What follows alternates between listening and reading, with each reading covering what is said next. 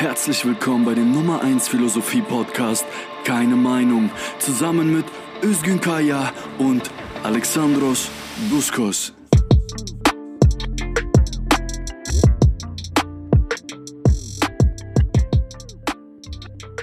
Einen wunderschönen guten Tag, liebe Zuhörerinnen und liebe Zuhörer. Mein Name ist Özgün und ich bin verbunden mit Alexandros. Hallo Özgün, wie geht's? Äh, ganz okay wie immer. ja.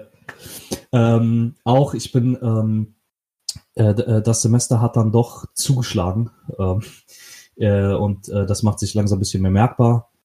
Äh, hab, äh, ich habe auch einige Maßnahmen ergriffen, dass ich am Wochenende ein bisschen mehr Zeit habe und so. Ähm, es ist, war die letzten zwei Wochen, ich denke bei dir auch, deswegen konnten wir auch länger nicht aufzeichnen. Es ist schon sehr stressig. Aber insgesamt kann ich nicht klagen. Mir geht schon, schon ganz gut. Ja. Sehr schön. Dann bist du fit für unser heutiges Thema. Für unser heutiges Thema bin ich fit, ja. Wir wollen sprechen über, und da beginnt schon das Thema direkt mit der Auseinandersetzung. Wir wollen sprechen über populäre Philosophie. Mhm. Ähm, oder auch ab und zu bekannt äh, unter dem Begriff Pop-Philosophie, ganz äh, ähm, ja. ablehnender Begriff. Alexander, okay. Äh, ja, Popphilosophie wird als ablehnender Begriff benutzt. Okay. Ähm, was verstehst du unter populärer Philosophie? Oder? Also, es, ja, es ist äh, ein, ein, Thema, das, äh, das, äh, das mich regelrecht äh, verfolgt, teilweise.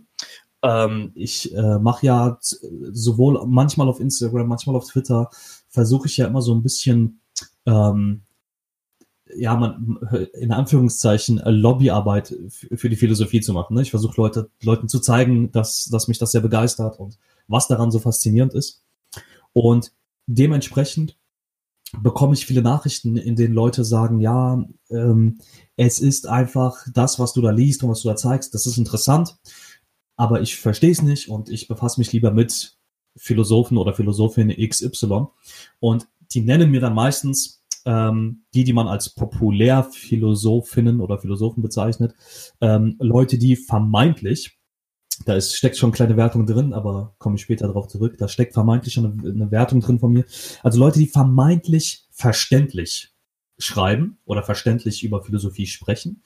Ähm, in der Regel, also das ist natürlich schwer immer einzugrenzen. Ich verstehe populäre Philosophie oder den Begriff so, dass es um Menschen geht, die entweder in der Universität beschäftigt sind und gleichzeitig Bücher schreiben, die allgemein verständlich sein sollen, oder Leute, die nur für die Allgemeinheit schreiben und veröffentlichen und gar nicht im akademischen, im akademischen Betrieb irgendwie tätig sind.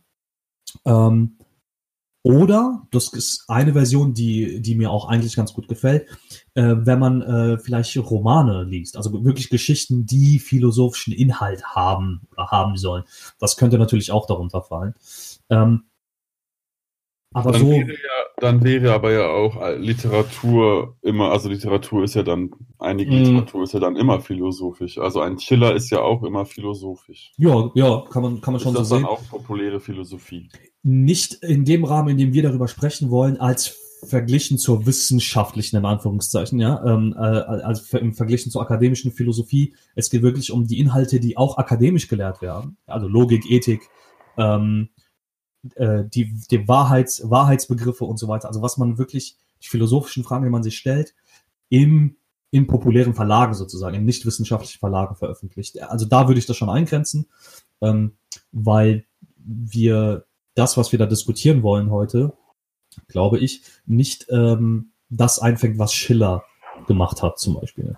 So, also das würde ich dann erstmal quasi da rauslassen. Okay, also es ist doch etwas es ist doch schwierig einzugrenzen anscheinend. Auf jeden Fall, auf jeden Fall. Ähm, dann machen wir es an einem Fallbeispiel. Auf geht's. Versuchen wir da heranzugehen. Ähm, wir haben uns mit Richard David Precht auseinandergesetzt. Ja. Unter anderem. Unter anderem. Äh, Da, äh, ich weiß nicht, ob du das mitgekriegt hast, da hat ähm, äh, der, ich weiß nicht, ob das, das ist ein Podcast von unserem Campusradio irgendwie so. Ich habe bin hab da noch nicht ganz durchgeblickt. Ähm, die schauen sich quasi an der Uni verschiedene Vorlesungen an oder auch verschiedene Fachbereiche an und podcasten irgendwie darüber. Und die haben eine Folge über Philosophie gemacht und haben auch über Precht gesprochen und ähm, und haben danach mich kurz erwähnt und haben dann gemeint so, oh, ähm, äh, also haben dann über mich gesagt, oh, der Alex, der wird, der will ausrasten, wenn er das hört. Ja? Ähm, äh, musste ich aber gar nicht. Die haben, die haben mich jetzt nicht damit in Verbindung gebracht oder so. Aber ähm, ich kriege. Magst du Brecht nicht? Also ich kriege seit dieser Folge, vielen Dank dafür, seit dieser Folge, aber auch generell, weil Brecht, er verkauft, er, das muss man, äh, ne, das kann man ihm ja zugestehen, er verkauft einfach sehr, sehr, sehr viel von seinen Büchern ähm, bezeichnet sich gut und gerne als Philosoph, ähm, ist halt kein geschützter Begriff, der darf das. Ähm, und dadurch, wenn ich äh, so viel twittere über Philosophie ne, und, ähm, und sage, ich finde, bei Instagram zum Beispiel mache ich das so, ich stelle so Bücher vor, die ich gerade lese oder gelesen habe und versuche den Leuten zu zeigen, was man da vielleicht äh, faszinierend dran finden kann. Und dementsprechend bekomme ich viele Nachrichten zu Brecht. Und dementsprechend habe ich mich auch sehr lange mit ihm befasst. Und als Person kann ich ja schlecht über ihn urteilen. Aber insgesamt muss ich mittlerweile für mich sagen, das, was er insgesamt macht, äh, mag ich nicht. Nein. ich weiß nicht, wie das bei dir ist. Du hast jetzt auch mit ihm befasst. Ähm, ja, also wenn du darüber sprichst, was er insgesamt macht, dann meinst du ja halt, also dann sprechen wir über populäre Philosophie im, im Rahmen der, der Form, in der es auftritt. Und das ist ja das Besondere bei Precht. Ja. Einmal neben der Form, es geht bei populärer Philosophie uns auch darum, also wir zählen Philosophen oder Philosophinnen dazu, die halt eine bestimmte Reichweite haben ja. und die halt über den akademischen Betrieb hinausgeht. Genau. Ähm, das ist, wär, das wäre zum einen Precht. Das ist ja, ja. Äh, den, den, sehen wir, der hat eine Fernsehsendung auch gehabt oder mehrere und der tritt mhm. auch sonst immer auf Panels und sonstigen öffentlichen äh, äh, Möglichkeiten auf.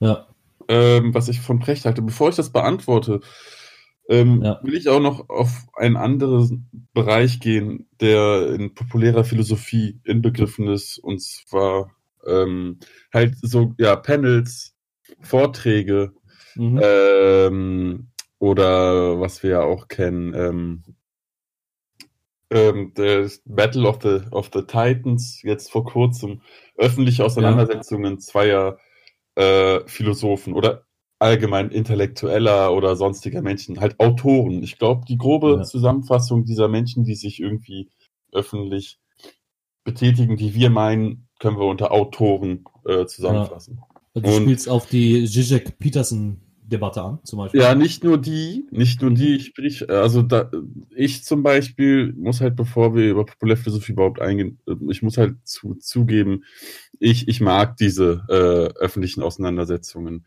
Ich äh, bin sehr fasziniert äh, von mhm. der Auseinandersetzung zwischen äh, Chomsky, Noam Chomsky und Foucault ja. in den 70ern und die findet man ja auch weit verbreitet zum Glück im Internet. Und die schaue ich mir auch immer wieder an. Ja. Denn äh, ähm, ich, ich denke, dass äh, Philosophie nicht nur ein Reich ist, der halt im akademischen Betrieb äh, legitimiert ist, ja, sondern ähm, auch in anderen Bereichen Philosophie betrieben wird und das auch ähm, gerechtfertigt oder auch legitim ist. Ja. Ähm, deswegen würde ich an sich die Form, in der wir zum Beispiel äh, so äh, äh, ein Precht vorfinden oder ein Zizek äh, oder ein äh, Foucault und Chomsky, ähm, finde ich nicht ähm, falsch. Und die Form, in der Precht schreibt, finde ich erstmal im Gegensatz zu dir, jetzt schließe ich den Kreis, nicht ja. falsch. Ähm, wobei, wobei ich, ähm, ich finde, also falsch ist immer so äh, ist immer schwer, ist auch ein sehr starker Begriff. Mir geht es nicht darum, dass das populäre Philosophieren als solches falsch ist, ähm, wobei ich hier auch Brecht gerne ganz klar von Chomsky und Foucault gerne abgrenzen möchte, ähm, äh, äh, die Tätigkeit als solche nicht falsch finde, sondern und darauf kommen wir gleich auch im verlaufenden Gespräch, die nicht die, die Auseinandersetzung in der Öffentlichkeit, das sollen ja, das, Leute sollen das ja mitkriegen, ja. Ähm, wenn, ich finde es ja gut, wenn Zizek und Peterson, ähm, jetzt mal unabhängig, was man von denen als Person hält, wenn sie öffentlich darüber streiten können, ähm, ja, macht Kapitalismus glücklich, ist, ist ja ein wichtiges Thema, dann soll das auch gemacht werden. Nur äh, Brechts Arbeit selbst, ja. Ähm, da, da stören mich einfach ein paar Sachen, da kann ich aber später genau drauf eingehen, wenn wir äh, tiefer im Thema sind. Ähm, also ich würde nicht sagen, dass ich, ich will nicht sagen, das sollte akademisch bleiben, sondern ähm, ich finde ein paar Sachen, die Brecht einfach macht. Ähm, da nenne ich aber gleich auch, damit man, ähm, damit ich das ein bisschen ins Gleichgewicht bringe, damit man nicht denkt, ich will hier gegen eine Person irgendwie abbranden. Ich werde auch Leute als Beispiel bringen, die an der Uni sind ja, eigentlich äh, ihre Haupttätigkeit an der Uni sind und trotzdem populär, populäre philosophische Bücher quasi schreiben. Ähm, und äh, bei denen ich das genauso den gleichen, das, das gleiche Falsche sozusagen finde. Also es geht mir nicht um Brecht als Person, sondern äh, was Brecht selbst tut. Ähm, damit will ja, ich dann nicht lass uns da doch einsteigen. Ja. Ähm, du hast dich mit ihm beschäftigt, ich habe mich mit ihm beschäftigt. Ähm, soll ich anfangen? Willst du anfangen? Ich kann ja äh, sagen, was ich, was ich so nicht okay finde, vielleicht. Oder, ja, ja, fang du an. Äh, okay.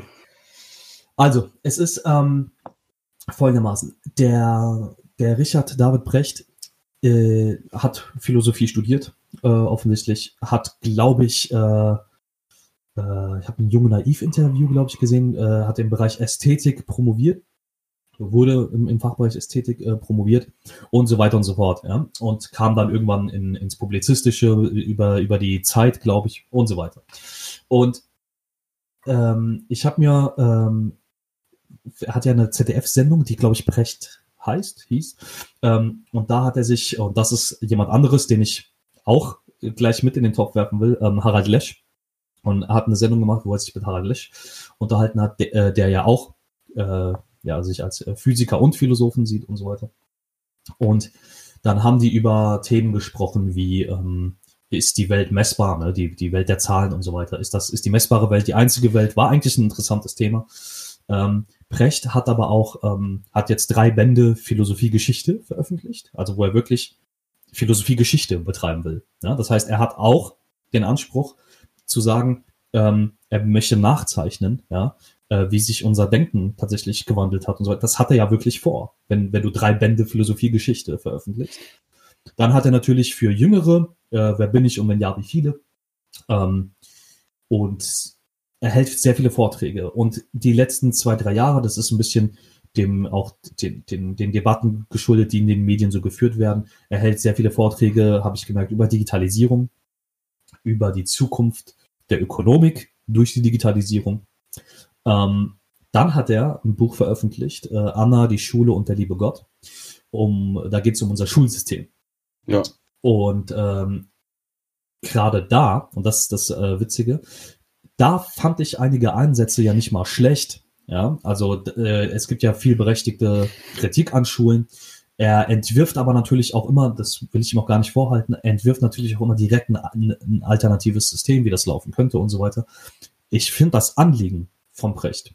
Äh, kann man ja wirklich ähm, okay finden. Nur, Brecht macht bei mir den Eindruck, ähm, dass er unter der Prämisse, dass er Philosophie studiert hat, glaubt, er hat zu jedem Thema die perfekte Lösung und den perfekten Ansatz, weil er glaubt wirklich die Tatsache, dass er Philosophie, eine philosophische Ausbildung, sage ich mal, genossen hat, glaubt, er könnte über jedes Thema genauso fundiert sprechen wie die Fachleute selbst.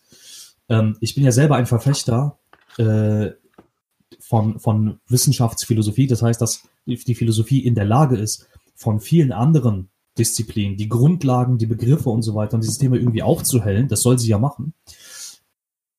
Aber der Brecht, glaube ich, verwechselt die philosophischen Grundlagen mit einem Thema, mit dem Thema selbst. Äh, und gerade beim, dann, dann kommen so Themen wie, die ökonomisch auch wichtig sind, be bedingungslos Grundeinkommen. Wo er dann quasi so Sachen rechtfertigt, wie, naja, dass Leute, wenn Leute irgendwie mehr als zwei Kinder haben, haben sie dann keinen Anspruch auf Geld und bla. bla. Er, er vermischt für mich einfach das Thema mit den philosophischen Grundlagen des Themas. Und das finde ich, ähm, deswegen sage ich, ich finde nicht gut, was er macht. Und ich finde. Ja, was heißt das, er verwischte? Also was, was, ähm, ich habe das nicht ganz verstanden. Äh, ganz einfach. Also stell dir mal vor, stell dir mal vor, du, du möchtest ähm, Wirtschaftsphilosophie betreiben, ja? ja? Und zwar nicht historisch, also ähm, dass du dir jetzt anguckst, äh, dass du nicht, dir nicht die Geschichte des ökonomischen Denken anguckst, ne? Und äh, Kapitalismus, Kommunismus und so weiter, sondern wenn du systematisch Wirtschaftsphilosophie betreiben willst. Das heißt, der Ökonom ähm, befasst sich mit gewissen Themen, ja. Also nehmen wir mal in der Volkswirtschaft ähm, Haushaltsoptimierung, äh, Kosten, Angebote und möchte errechnen, wie sollte ein Staat, sollte ein Staat die und die Maßnahmen ergreifen, welche Auswirkungen hat das? Ja? Mhm. Das ist, was ein Ökonom, ist jetzt nur ein Beispiel, äh, machen kann. Der Philosoph, ja, der muss sich ja angucken, naja, zum Beispiel, es gibt eine Prognose, wir haben dies und dieses Wirtschaftswachstum, deswegen muss der Staat so und so angreifen, damit das und das nicht passiert. Der, was der Philosoph machen kann, ist, ja, du, er könnte zum Beispiel untersuchen, ob die Prognose, ja, eigentlich unter denselben Parametern erfolgt ist wie die Erklärung des Phänomens, warum der Staat eingreifen sollte. Wenn man als Philosoph nämlich, und das ist ein aktuell wichtiges Thema in der Wirtschaftsphilosophie, wenn man darauf kommt, dass Erklärungen und Vorhersagen nicht mit denselben Parametern erfolgen, das heißt, ähm, sagen wir mal, das Wirtschaftswachstum schafft Arbeitsplätze. Ist so ein beliebter Satz in der Ökonomik. Ja? Ähm, das, und als Philosoph finde ich raus, das ist ein Satz, der kausal formuliert ist, aber eigentlich nur korrelativ ist. Und die Korrelation selber ist auch fragwürdig, ne? weil ich könnte ja andere Dinge einsetzen. Vielleicht ist es ja andersrum, das Wirtschaftswachstum beeinflusst die Anzahl der Arbeitsplätze und so weiter. Also mit diesen Grundlagenaussagen befasst sich die Philosophie und versucht den Ökonomen dann zu sagen, hey, ähm, schaut euch doch nicht nur zwei Variablen an, schaut euch das und das an. Oder diese und diese Aussagen führen gar nicht zu diesen und diesen Aussagen. Das heißt, du, du versuchst ja immer ähm, zu schauen, stimmen eigentlich die Grundlagen so überein? Ja? Oder sind das Annahmen, die vielleicht verwerflich sind? Also Aber der, der, der Frage, ob die Grundlagen übereinstimmen, der geht der Precht nach. Also ich habe zum Beispiel für die Vorbereitung Wer bin ich und mhm. wenn ja, wie viele gelesen. Ja. Ähm, und äh, äh, das Interessante an dem ist, dass, dass, dass Precht da immer äh, zum Ende des, äh, an jedem Kapitel, also Precht geht da, also Precht beschreibt Philosophie als das, was halt äh, die Sachen sozusagen versucht zu verbinden. Äh, in mhm. einigen Vorträgen sprach er auch davon, dass Philosophie ähm, versuche, die ähm, ähm, vers ähm, versucht, die verschiedenen Bereiche oder nennen wir es mal wissenschaftlichen Bereiche sozusagen ja. verbindend zu betrachten und einem großen, äh, in einem großen Bild zu betrachten und ähm, ja. zu unterstützen. Das hast du ja. Das, also, das, das sagt er. Das ist ja genau das Ding. Das sagt er. Ja. Ähm, das weiß er, er auch. Aber das, er macht es nicht, sagst du. Genau. Und äh, das ist, äh, das ist nämlich das, ähm, äh, wenn man zum Beispiel ich habe mich sehr lange mit äh, Erklärungen und Vorhersagen befasst. Ja, also sind wissenschaftliche Erklärungen, bestehen sie aus denselben Argumenten wie wissenschaftliche Vorhersagen. Ähm, und das, das ist genau das Ding. In jedem, in jedem Ökonometrie, das ist die empirische, mathematisch-statistische Grundlage der Ökonomik, ne? und in jedem Ökonometrie-Lehrbuch steht, dass Korrelation nicht gleich Kausalität ist, zum Beispiel. Das schreiben alle in die Einleitung rein. Ja? Trotzdem Korrelation ist, äh, du musst die Begriffe vielleicht mal erklären. Korrelation ist ähm, ein Zusammenhang, ein du, du hast äh, wechselseitige Beziehung, oder? Genau. Nicht? Und, okay. und man weiß aber nicht, welche genau, also auf welche Art und Weise. Also stell dir einfach ein Koordinatensystem vor und du hast x-Werte, du hast y-Werte und der Graph geht, ne, sagen wir mal, eine lineare Funktion, die geht einfach hoch, dann weißt du, zwischen x und y gibt es einen Zusammenhang. So. Okay. Und das bedeutet aber nicht kausal. Ja? Und das schreiben alle in die Einleitung rein.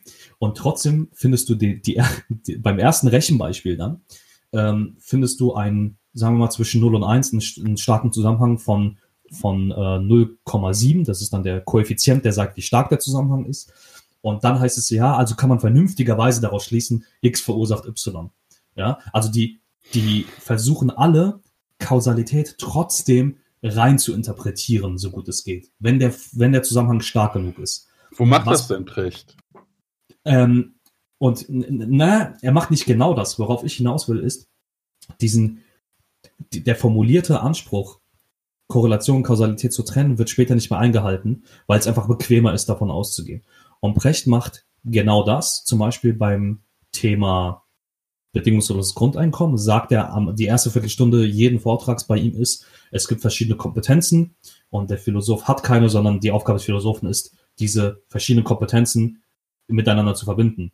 Hast Darauf, du auch so viel Zeit auf YouTube verbracht wie ich? Ja. In Kompensationskompetenz, was er da sagt. Genau. Ja, ja. So, und, und das sagt er, und daraufhin steigt er aber ins Thema ein, nicht philosophisch, sondern geht, sondern geht auf den Gegenstand selbst und sagt, na ja, damit das BGE finanziert wird, muss das, da, und nennt konkrete Maßnahmen, mhm. ja, und nennt auch Zahlen, berechnet das selber oder lässt, oder hat ein Team, ich weiß es nicht, ja, und geht, so, geht sofort in den Gegenstand rein. Und verstehst du, worauf ich hinaus will? Meinst du, also, das darf man nicht als Philosoph? Also ist doch genau, ich würde sagen, als Philosoph soll man genau das machen. Äh, sollte man im besten Sinne das machen. Ja, dann musst du aber gucken, ob sich dein Anspruch mit dem, was du tust, halt auch deckt, weil ich, ich habe das Gefühl, ja, natürlich darf er. Ich will, mir geht es nicht darum, ihm gewisse Sachen, gewisse Rechte abzuerkennen. Natürlich darf er, aber er kann, also er kann ja nicht sagen, ich, äh, er hatte den Anspruch, dass er als Philosoph Themen verbinden kann. Er verbindet aber die Themen. Das ist eine Schulsystemkritik. Ja. Ist überhaupt nicht vereinbar mit, mit seinem Entwurf, wie das BGE funktionieren soll. Ähm, da, darüber sagt er ja nichts. Er geht ja, er hat, er sagt, Schulsystem soll so aussehen, BGE soll so aussehen. Und akademische Philosophie, äh, ja, sinnlos, weil ich bin mit Hegel nicht warm geworden oder was er also, da äh, sagt. Also er verbindet ja die einzelnen Themen, über die er Bücher schreibt, verbindet er ja überhaupt nicht. Richtig, ja, das ist mir auch ein bisschen aufgefallen, ja. weil wer bin ich und wenn ja, wie viele? Da geht er eigentlich den Kantischen Weg und stellt sich halt grundlegende Fragen. Er, am, ja. der, am Anfang der Einleitung äh, vergleicht er sich auch oder sein Vorhaben auch mit dem von Kant und seine Fragen sind dann halt andere. Und zwar, was kann, äh, was kann ich wissen? Äh, die dann zu der Frage, ähm, also eine große Frage, die dann wiederum in kleinere Fragen eingeteilt ist. Ja. Ähm, das ist ja ein, ein also dieser, die, die, diese Strategie ist ja, ist ja, ist ja nicht äh, abzulehnen oder falsch oder, oder, ja. oder sonst was. Das Problem, was ich jetzt hier hatte mit, mit, mit, mit dem Precht, war, ähm, dass am Ende jeder Frage keine, eigentlich gar keine Antwort da ist, sondern eigentlich immer nur eine Gegenfrage von ihm. Also er ja. geht in jeder Frage auf Antworten ein, die bisher schon gebracht wurden. Und das tut er auf eine, Entschuldigung, eine dilettantische Art und Weise. Da, da, da handelt er kurz mal den Freud in zwei Seiten ab, dann den Nietzsche in, in drei und dann handelt er den Wittgenstein in zwei Zeilen ab oder so. Ja. Und ähm, das, das ist einfach, stellt er einfach so hin. Und die Erklärung äh, ähm, äh, ist ja einem äh, ähm, äh, die, die fehlen einem. Ähm, ja, genau. und das ist, und das ist dieser, ja genau mein Punkt. Ja, ja nach, nach dieser und nach diesem Durchgehen der bisherigen Antworten kommt er am Ende jedes Kapitels, das ist sehr lustig.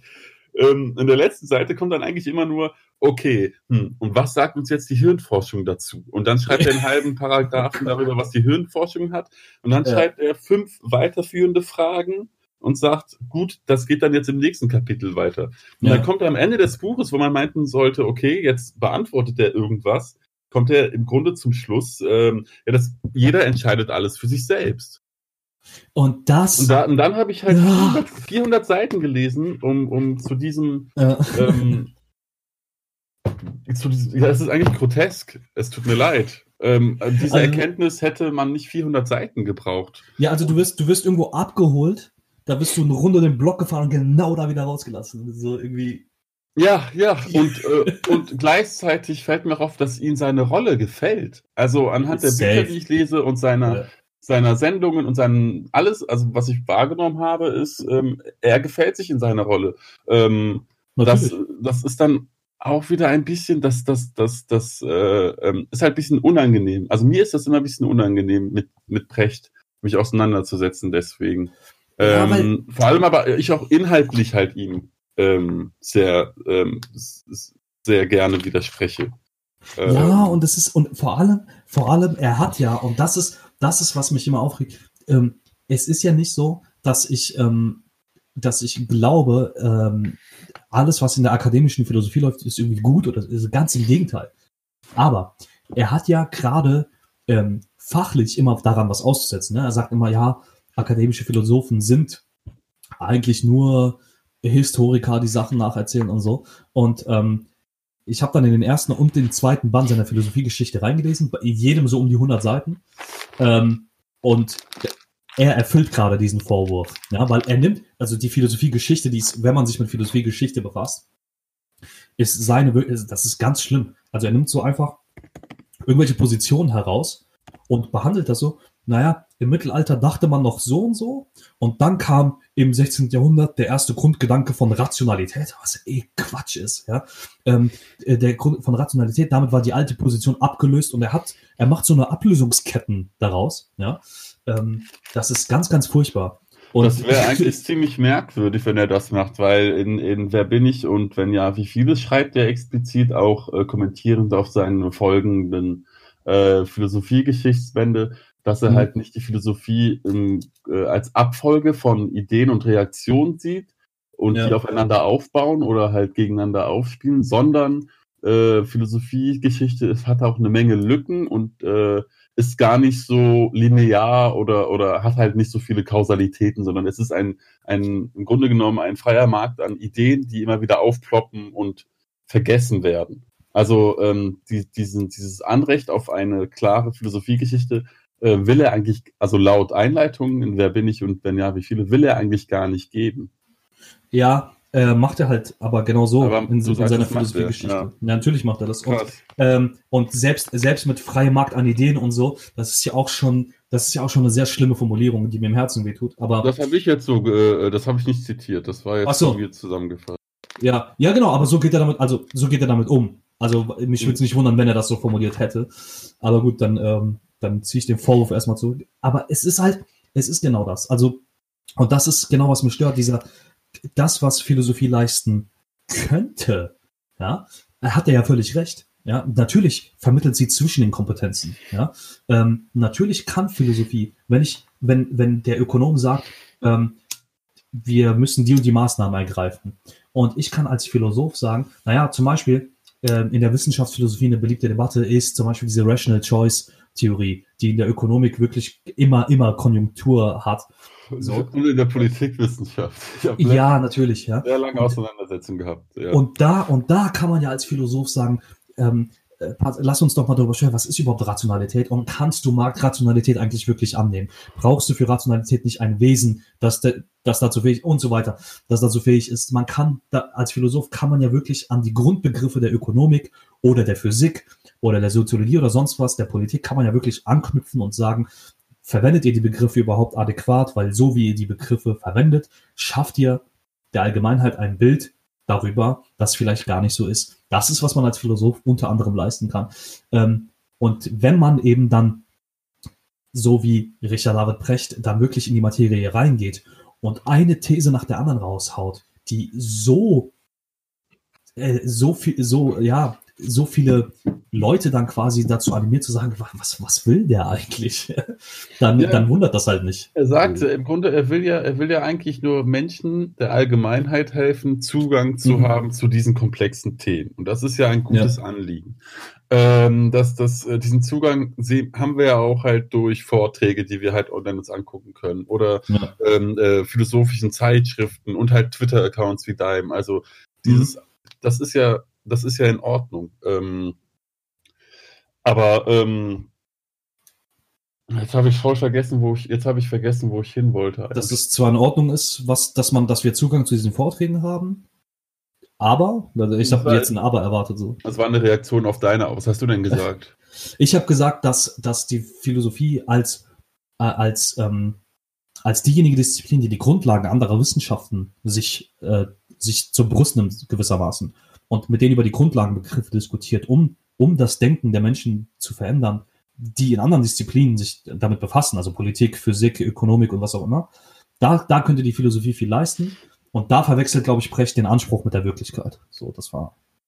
Das war so meine Aussage. Das ja, okay, genau. Jetzt ist ja. mir eingefallen. Ich wollte darauf, genau, ich wollte da anknüpfen und zwar in der Auseinandersetzung mit Precht. Also wenn, wenn Precht dann halt seine Bücher, die schreibt er ja halt für sich zu Hause und dann veröffentlicht er sie. Aber wenn Precht dann mit jemand anderem äh, sich äh, unterhalten muss über das, was er da fabriziert, dann ja. wird's oft, dann wird's oft ähm, entlarvend. Äh, beispielsweise die Auseinandersetzung zwischen Precht und Christoph Butterwegge. Ähm, mhm das ist äh, im Rahmen der Phil Cologne. Äh, das ist ein internationales Festival der Philosophie. Ist, äh, ist äh, Untertitel dieser Veranstaltung äh, hat äh, in Köln jährlich findet sich statt.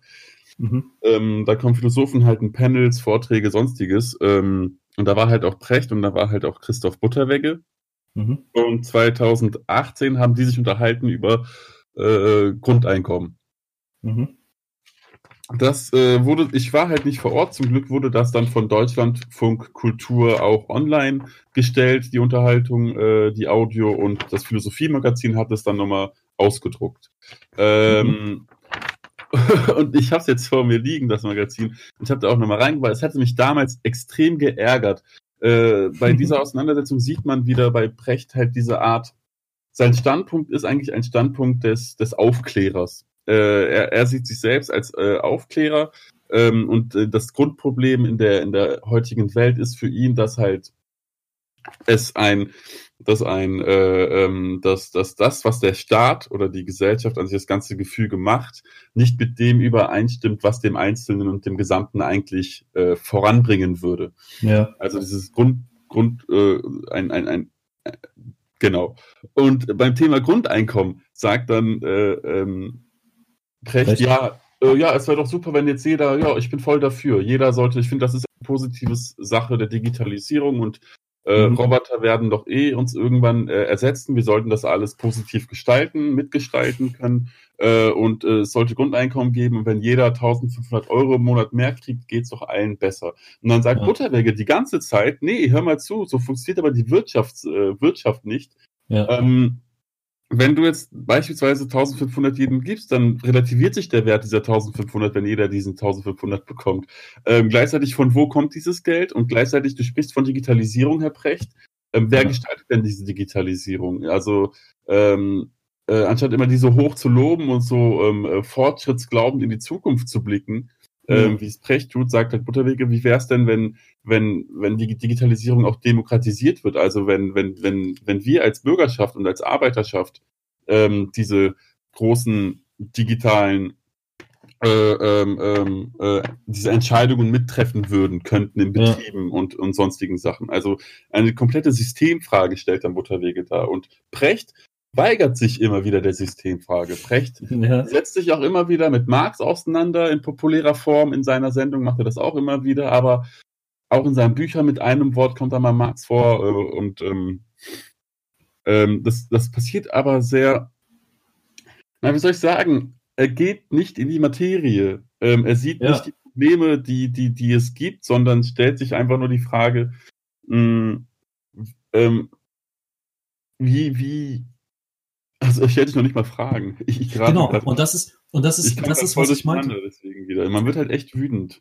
Ja, ähm, und das, das ist aber genau, was ich meinte mit Anspruch und Möglichkeit eben, dass er, dass er konkrete Vorschläge macht. Ja, also bei, in der Beziehung zwischen Philosoph und Ökonom er nimmt der die Rolle des Ökonomen an und sagt, so und so geht das. Ja, jeder so, so viel Geld, bla, bla. Und wenn dann die philosophische Frage kommt, wie regeln wir das eigentlich systematisch? dann weicht er aus. Und genau das meine ich. Genau das meine ich, wenn ich sage, er hat einen philosophischen Anspruch und verwechselt dann die Kompetenz anderer mit seiner irgendwie. Und das, das ist genau das, warum ich das in Anführungszeichen falsch oder einfach nicht gut finde. Ja, aber okay, ja, da stimme ich, da sind wir halt aber auch nicht ganz auf derselben Linie, weil ich würde mhm. halt, also ich habe auch kein Problem, wenn ein Philosoph sich der Psychoanalyse bedient oder ein Philosoph sich der äh, äh, mathematischen Wissenschaften bedient oder Natürlich sich der äh, Populärkultur bedient, um sich selbst zu erklären und das, was er da sagen möchte. Äh, ähm, also das ist auch, ja, aber ist wenn du das also, mit Kompetenzen meinst. Nein, ich meine mit Kompetenzen, dass ähm, du sollst dich anderen Wissenschaften bedienen. Du sollst, also äh, nochmal ganz klargestellt, du, du musst, du musst dich als als Mensch, der sich für Philosophie interessiert, du musst dich mit anderen Wissenschaften befassen. Ob es die Ökonomik ist, ob es die Politik ist, ob es Kultur, Film ist, ob es ähm, äh, egal was ist, egal was. Du, du kommst, du kommst äh, mit purer ähm, äh, mit purem Studium philosophischer Positionen kommst du nicht weit. Also du musst, du musst dich mit anderen Sachen befassen. Ähm, das in meinem Fall durch mein Nebenfach ist das äh, Ökonomie. Es gibt bei äh, andere Philosophen befassen sich mit Psychoanalyse, ähm, interessiert mich auch sehr stark. Andere mit Film, andere mit Geschichte, andere mit Mathematik, andere mit Physik, mit Biologie, Bioethik, Klonen und so weiter, Abtreibung. Das sind alles. Die Philosophie ist in sehr, sehr vielen anderen Wissenschaften verankert, wo sie Fragen zu stellen hat. Das will ich, äh, bin ich, ein, bin ich der festen Überzeugung. Ich glaube aber, dass Precht diese Verbindung vergisst einzuhalten, sondern nur, ja, irgendwie Vorschläge macht, die er aus seiner privilegierten Position heraus machen kann. Äh, und wenn es dann darum geht, lass uns doch systematisch darüber diskutieren, dann weicht er aus und vergisst, dass er in der Rolle des Philosophen sprechen könnte. Das, das ist meine Kritik. Nicht, dass er sich mit anderen Sachen befasst. Ja, das okay. ist äh, das, um das festzuhalten. Ich wollte mal kurz festhalten, wenn wir jetzt Grund, zum Kurzthema Grundeinkommen, ähm, na, wenn wir Grundeinkommen hätten, dann sollte nach Precht natürlich auch das Kindergeld und der ganze, äh, das Kindergeld wegfallen. Ja. Genau. Äh, dann kommentiert er das auch noch mit, äh, ich möchte nicht, dass jemand, der 1500 Euro Grundeinkommen hat und keine Perspektive auf einen Beruf, auf die Idee kommt, fünf Kinder zu kriegen. Also ja. Also diese sozialreaktionäre, ja. also das, das geht gar das nicht. Das ist halt nur jetzt ein Beispiel von, von, wo ich ihn jetzt festnageln will auf eine Aussage, die echt gar, die echt unsozial ist und, und, und unmenschlich. Äh, ich will nicht darauf festnageln, aber das ist. Mh, hm, ich kann dir gerne eine, ich kann dir gerne in einem völlig anderen Bereich genau dieselbe Denkweise liefern. das ist halt ein, ein, ja, ein Symptom, ein, ein, ein Symptom, was ich halt bei ihm sehe, die halt äh, darauf beruht, dass er halt diese, die, diese kurzsichtige Problemlösungen immer äh, ja. äh, ähm, äh, hat. Völlig und richtig. Beim, beim Schulsystem nämlich, wenn ich, weil du gesagt hast, ich will ihn nicht auf die eine Aussage festnageln, ich kann dir gerne die nächste liefern. Bei, bei seiner, er hat einen Vortrag gehalten, Bildung versus Wissen, und hat da ja, äh, gesagt, warum könnte man sowas wie Mathematik nicht digitalisieren, weil dann kann jeder Schüler selbst üben und wenn er nicht so weit ist, kommt der Lehrer als Coach in Anführungszeichen, ja. Und als Mentor. Mentor und gibt dann Nachhilfe. Das kann man ja, selbst wenn man das als Idee stehen lässt, sagt er danach, ähm, weil man braucht äh, für Mathematik braucht man das alles, wie es jetzt ist, nicht mehr, denn, und dann sagt er wirklich den Satz, Mathematik ist ein Begabungsfach. Man kann es oder man kann es nicht. Ist wie bei Musik und Kunst. Er sagt, Musik, Kunst und Mathematik, das hat er wirklich so gesagt, sind Begabungsfächer. Mathematik und das ähm, wenn jetzt, wenn jetzt der Kommilitone und einer meiner langjährigen Freunde, der Mathematik studiert hat, wenn er jetzt, wenn er das jetzt hört, ja, ähm, würde er sagen, dass ich, ja, also nicht nur ich persönlich, also der, er, er steht mir in Mathematik, ähm, weil das brauche ich in der Ökonomie auch, steht ihm immer zur Seite so, weil, weil ich hier immer Fragen habe. Und Mathematik ist nicht einfach Begabungsfach, das kannst du üben. und, und, und ja. Brecht, und Brecht, und wenn, und wenn da Gegenwind kommt bei Vorträgen, will er davon nichts hören. Sagt, nein, das ist Begabungsfach. Ich kann kein Mathe, sagt er. Ähm, aber ich bin, das heißt ja nicht, dass ich dumm bin, ich kann andere Sachen gut und so. Das ist für ihn, das ist für ihn einfach, das lässt er dann einfach so stehen. Und genau dasselbe macht er beim BGE äh, und bei anderen Sachen. So, das ist ja. fürchterlich. Einfach nur fürchterlich. Ähm, jetzt haben wir so viel über Precht geredet, aber das ja. Thema ist ja eigentlich populär oder Popphilosophie oder äh, yes. ähm, da gibt es auch noch andere Menschen, die in diese Kategorie fallen. Yep. Soll ich einfach weitermachen? So? Ja. Ähm, es gibt, ähm, um äh, etwas, ähm, ja, ich, ich hätte noch so zwei, drei Namen in, in petto. Ähm, also wir nehmen mal ähm, als erstes, würde ich sagen, wir nehmen jemanden, der auch an der Uni tätig ist. Ähm, und zwar Markus Gabriel. Ähm, ich weiß nicht, ob du ihn kennst, äh, lehrt, in, lehrt in Bonn. Ist, äh, also auch bei dir in der Nähe.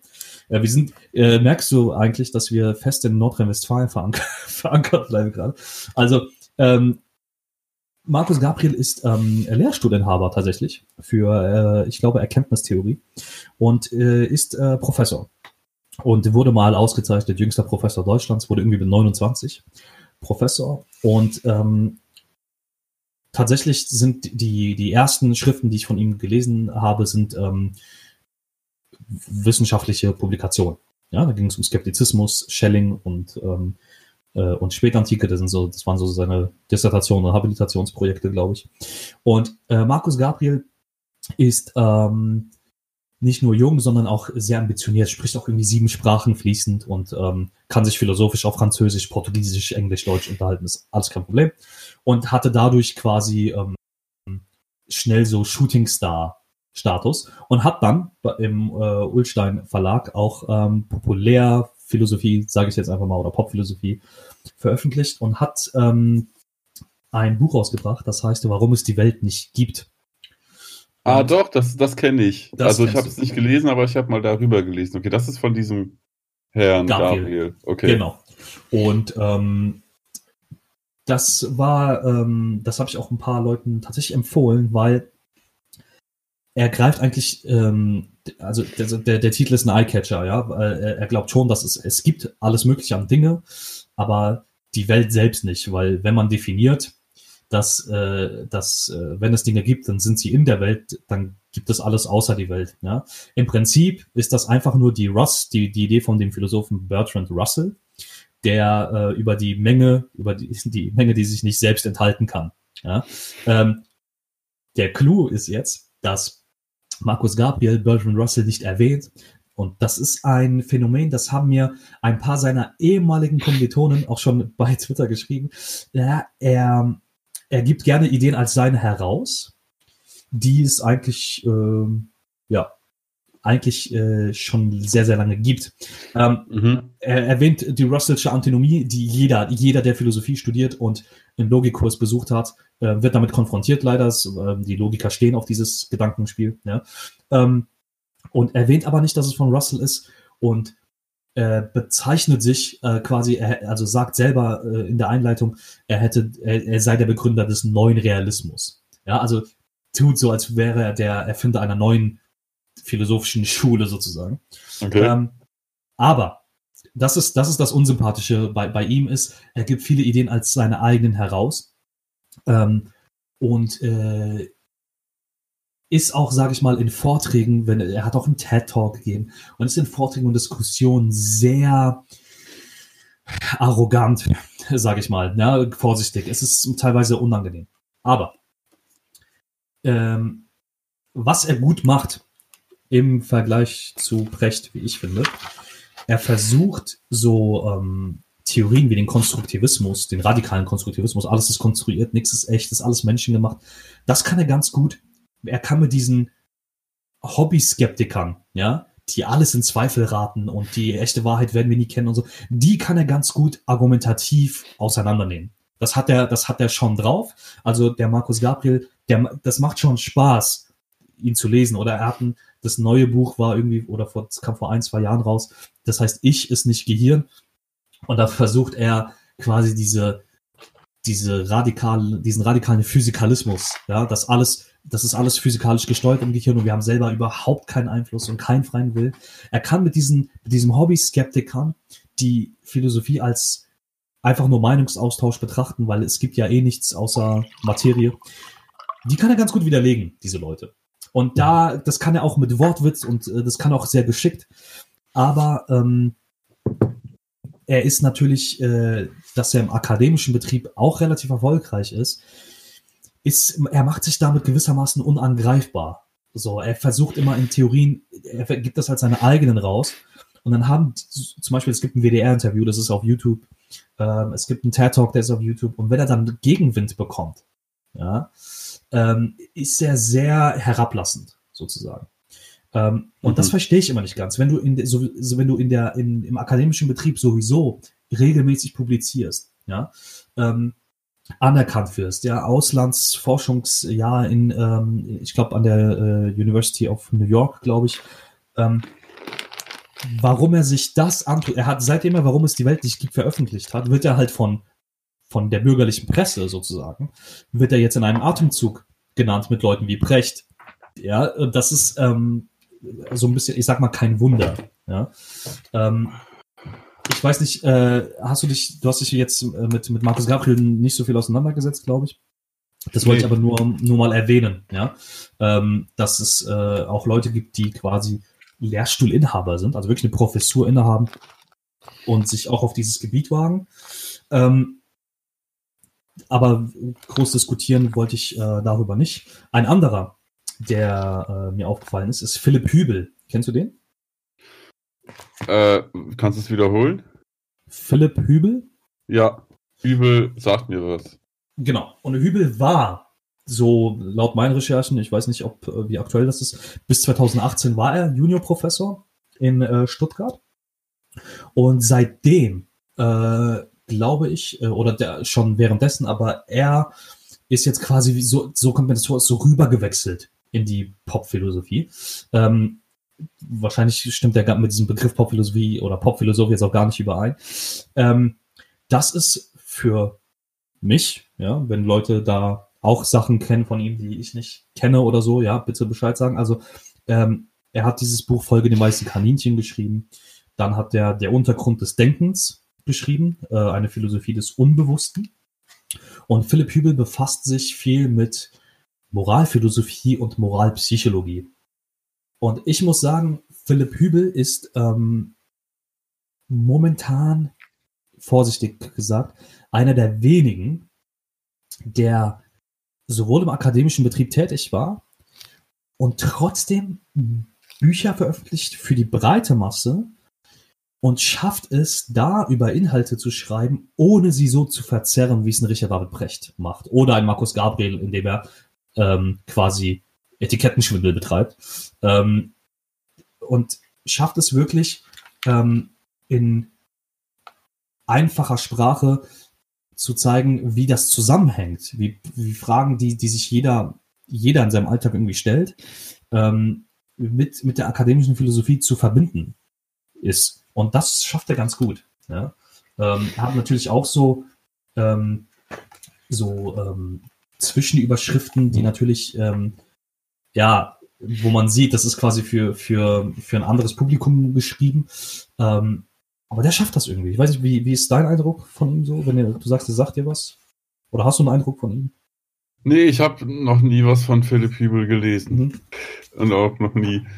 Nee, nicht so richtig. Also ich bin, ich, äh, ja. Ganz kurz, äh, einfach nur, um, um ein Beispiel zu geben. Ja, ähm, Er hat zum Beispiel dieses Buch, das habe ich hier vorliegen, Der Untergrund des Denkens, eine Philosophie des Unbewussten. Ja, so, und einfach jetzt am Inhaltsverzeichnis kurz festgemacht. Ja, ähm, gibt es eine kleine Einführung, ja, was, was, was ist überhaupt das Unbewusste, ne? Also was gibt es da für Ideen? Und geht da wirklich auch ähm, halbwegs ausführlich auf die Psychoanalyse ein, ja, was das mit philosophischen Fragen zu tun hat. Dann kommt ein Kapitel philosophisches Handwerk, ja, dann kommt Bewusstsein, dann kommt Aufmerksamkeit, Wünsche, das Selbst, das Ich und so weiter. Er bleibt bei einem Thema, ja. Ähm, ganz am Ende kommt wieder der Ausblick auf die lange Leine des Bewusstseins. Also er bleibt beim selben Thema, ja, versucht wirklich jedes Kapitel mit dem anderen zu verbinden, ohne in Fachbegriffs ähm, Wechselseitigkeiten irgendwie abzutauchen, wo, wo es keiner mehr versteht, äh, und befasst sich mit Themen, die, ähm, wenn ich das Buch schon Leuten empfohlen habe, bei dem haben dann ganz viele, also die nicht Philosophie studieren, gesagt haben, okay, das gefällt mir, wie er das macht.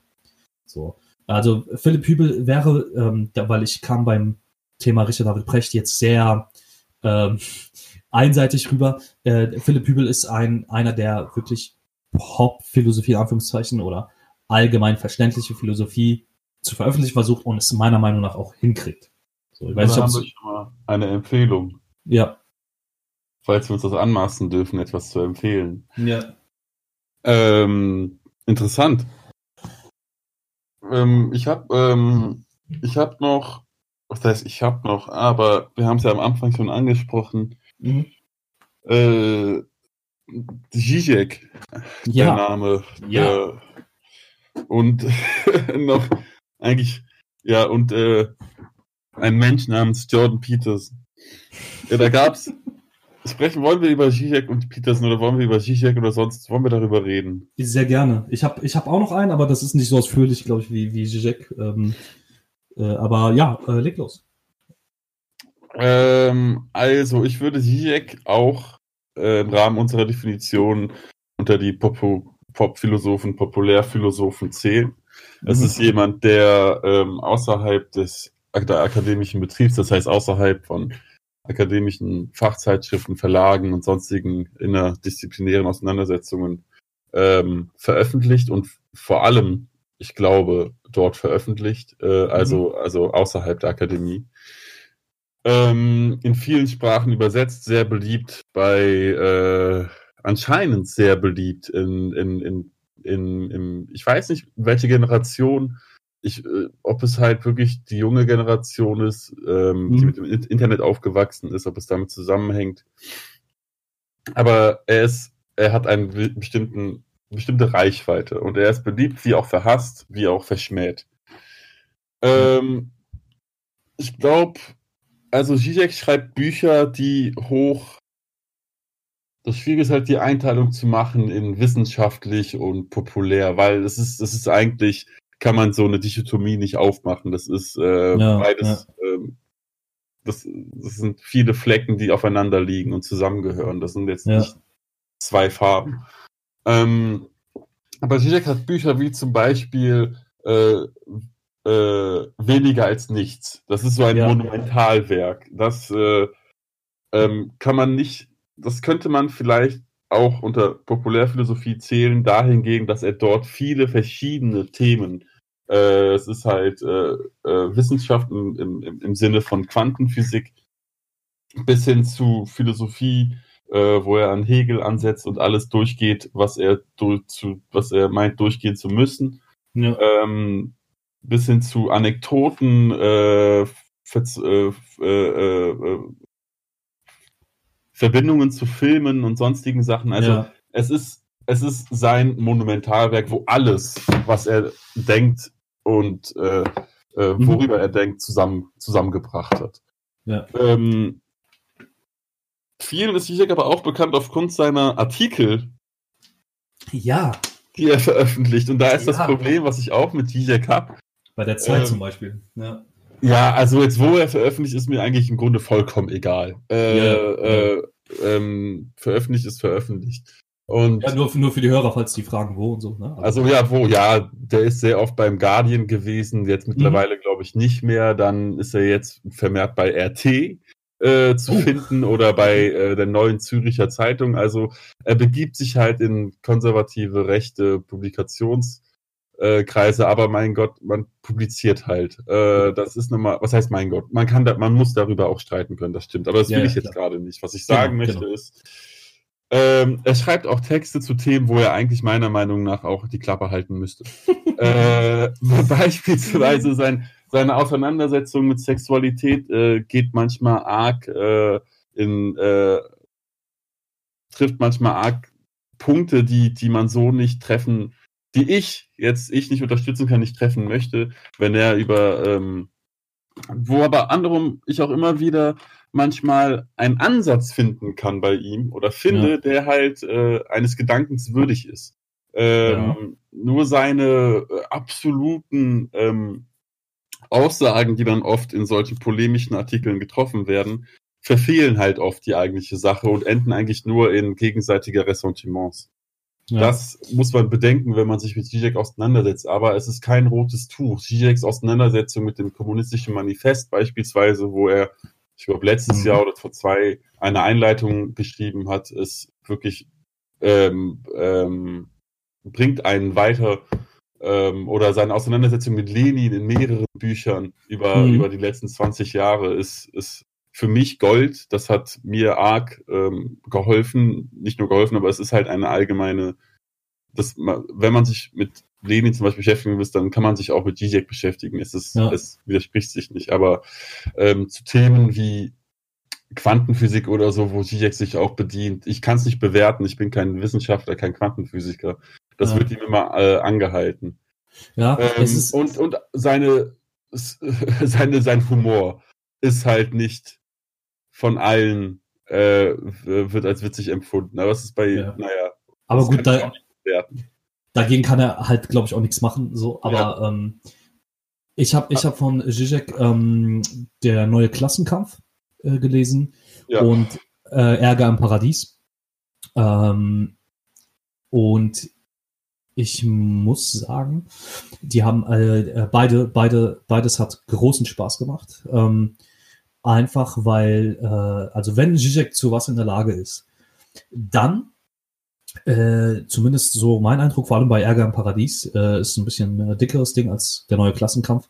Dann, dass er das, was so, so Themen, die wirklich auch in den letzten drei, vier Jahren so wirklich akut ähm, schlecht in der Öffentlichkeit diskutiert worden sind, ob es äh, Flüchtlingsbewegungen sind, Wirtschaftskrisen, Griechenland, Argentinien und so weiter, dass er solche Themen auf Philosophie und welche Gedanken damit spielen zurückführen kann, finde ich wirklich. Ähm, und das wiederum ähm, versucht mit Psychoanalyse und mit Filmen in Verbindung zu bringen, dass er quasi zeigt, warum oft, warum es zum Beispiel oft Filme gibt, die quasi das Denken in wie es gewissermaßen diskutiert wird in der Öffentlichkeit auch widerspiegeln oder umgekehrt oder und so weiter und so fort. Ähm, aber da will ich jetzt gar nicht weiter drauf eingehen. Wir müssten eigentlich mal eine extra Folge über Philosophie und Film machen. Ähm, ja, äh, aber also worauf ich hinaus will, worauf ich hinaus will, ist, ähm, er, er kann ähm, die öffentliche Debatte zumindest mit einem Teil dessen, was er als, ähm, als Wissenschaftler irgendwie gelernt hat, das kann er verbinden, finde ich. Äh, ja, genau. So, das, das kann er, das also das kann er, ja. Das, hat er, das, ja. das tut er ja auch in der Praxis. Also Zizek mhm. ist ja auch äh, politisch tätig. Er äußert ja. sich ja nicht nur immer nur zu Sachen, sondern er beteiligt sich ja auch an Sachen. Also genau. seine, seine Unterstützung von Assange ist ja weit mehr als nur Solidaritätsbekundung. Ja. Ähm, auch ähm, er ähm, streitet sehr oft mit, mit äh, Yanis Varoufakis äh, über, ähm, über, über sein, seine äh, ökonomisch-politischen Thesen und so weiter. Ähm, Genau, er, er ist halt, er, er, versucht halt alle Bereiche abzudecken, wo mhm. er meint, dass äh, die Linke jetzt als politisches Spektrum begriffen ähm, als ein Platz ähm, ja. sich zu schaffen hat. Und definitiv. Da, da irgendwie links und rechts seiner Meinung nach er niemanden sehen kann, der das versucht zu machen, macht, hat, macht er es einfach in seiner ja. Logik. Ja. Ähm, genau. Und ja, aber äh, wir haben nicht nur von Zizek gesprochen, wir haben auch von äh, Jordan Peterson ist auch gefallen, der Name. Das tut mir yeah. so leid, dass er hier fallen muss, denn ja. Jordan Peterson ist, äh, Jordan Peterson hatte eine, eine öffentliche Debatte mit Zizek, das wurde mhm. medial ganz hoch äh, aufgefahren, hat viel Kritik ja. bekommen wegen diesem medialen äh, Blabla, aber ähm, wenn wir zur Sache kommen, war es eine Auseinandersetzung, äh, die darum ging, was eigentlich Glück ist oder was Fröhlichkeit ist, was ist Happiness. Ähm, mhm. Und der Rahmen war eigentlich die Frage, Zizek als Vertreter der Linken oder als Vertreter eines kommunistischen Gedankens oder sozialistischen Gedankens, ja. was er zu Happiness sagt und äh, Jordan Peterson als Konservativer, als Rechter, der halt die äh, äh, Glücklichkeit äh, oder äh, Glück und mhm. Happiness im Kapitalismus sozusagen verteidigen wollte oder verteidigen. Genau.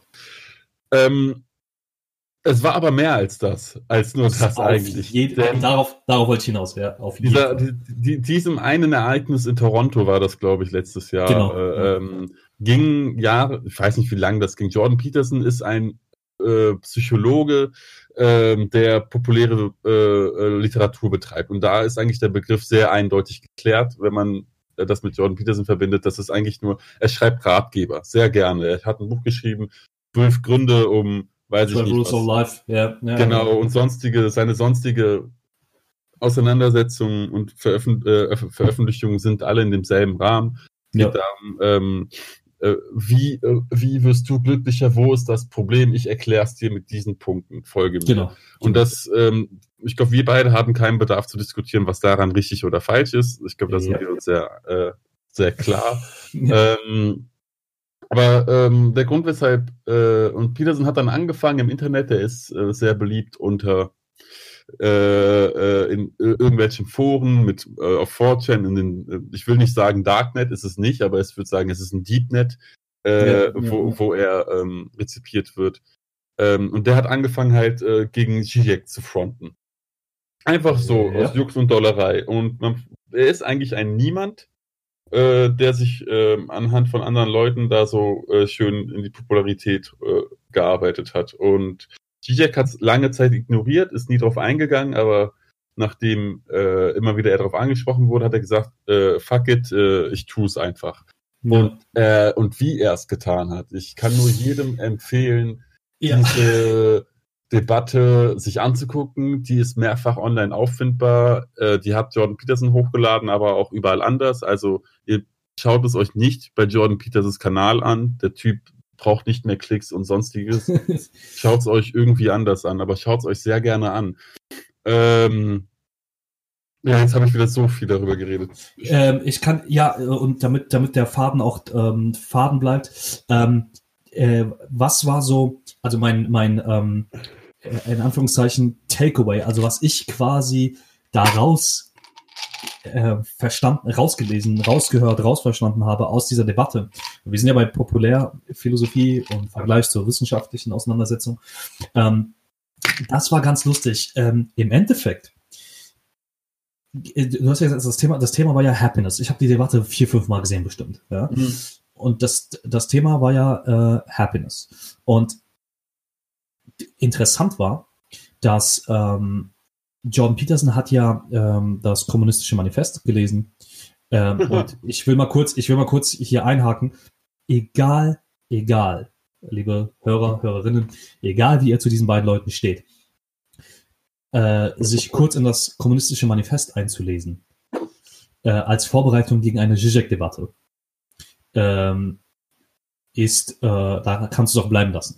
also das ist, also der, der, also Zizek widmet diesem Thema quasi sein Leben. Ähm, das, also das war schon die Vorbereitung, also das, da war schon klar, okay, ähm, sehr, sehr, also wirklich Selbstüberschätzung. Das muss man so sagen. Und das ist, das ist keine subjektive Einstellung. Das, das geht nicht. Aber ja. okay. Aber egal. Auf jeden Fall. Ähm, und der, der Ansatz von Peterson ist ja so verwerflich nicht, als wenn, wenn er Ökonom wäre. Ja? Wäre der Ansatz ja nicht mal so falsch gewesen, zu sagen, ich gucke mir die, die, er hat ja gesagt, er guckt sich die Basic Assumptions an, also wenn ich englische Begriffe einstreue, zitiere ich ihn. Ja? Er guckt sich die Basic Assumption an des kommunistischen Manifests und will dann überprüfen, ob diese wahr oder falsch sind, was du bei Basic Assumptions eigentlich nicht sagen kannst, aber egal. Und dann will er anhand neuester Studien, hat er viele Studien zitiert, empirisch fundierte Studien, will er aufzeigen, ob diese Annahmen berechtigt sind oder nicht. Ja? So. Das Aber wir war... können ja kurz, warte, du kannst da weitermachen. Ich kann nur kurz, für, kurz einstreuen. Ähm, also die Basic Assumption, die, ähm, äh, also ja. die, die, diese, diese grundlegende ähm, äh, äh, mhm. Vermutung oder äh, Prämisse, die ja.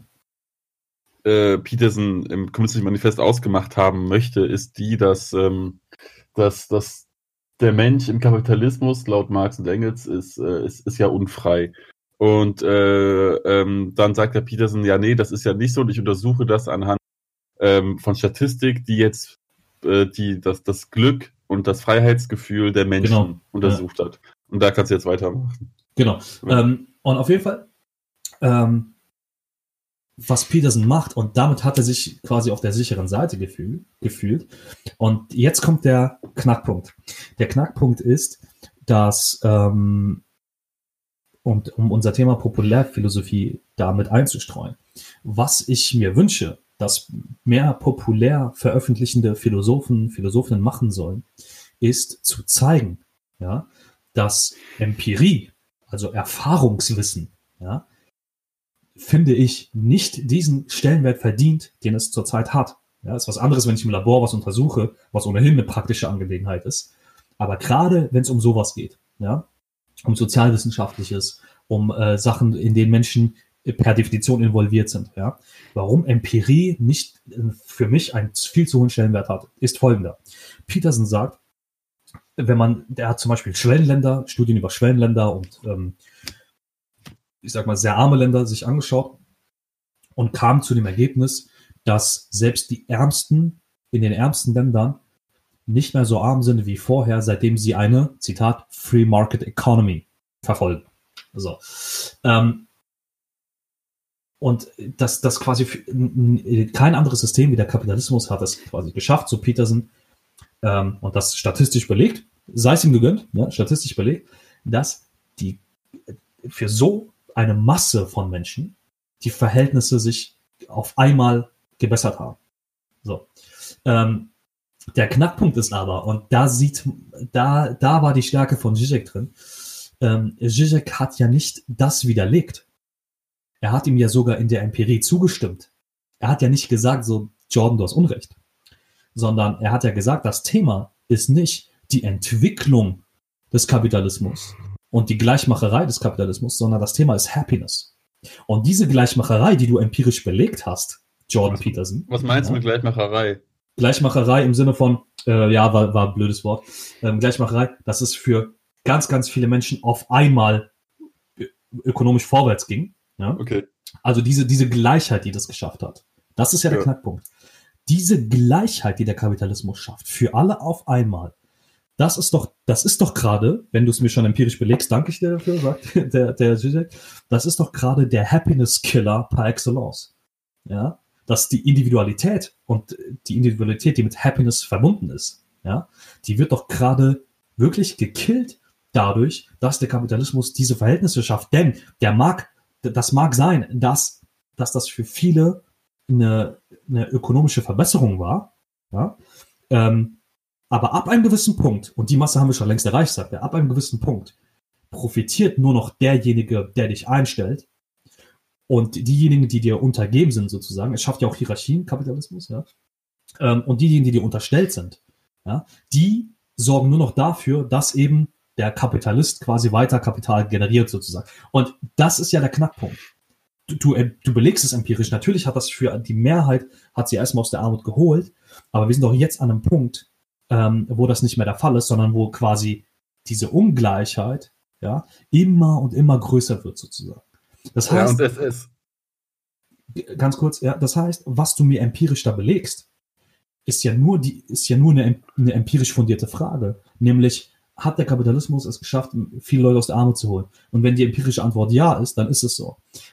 Ähm, aber was für mich wichtiger ist als Empirie, und das hat Zizek verstanden, ja, ähm, ist, du musst ja empirische Befunde miteinander in Beziehung setzen können. Denn empirischer Befund A kann sein, dass der Kapitalismus das geschafft hat.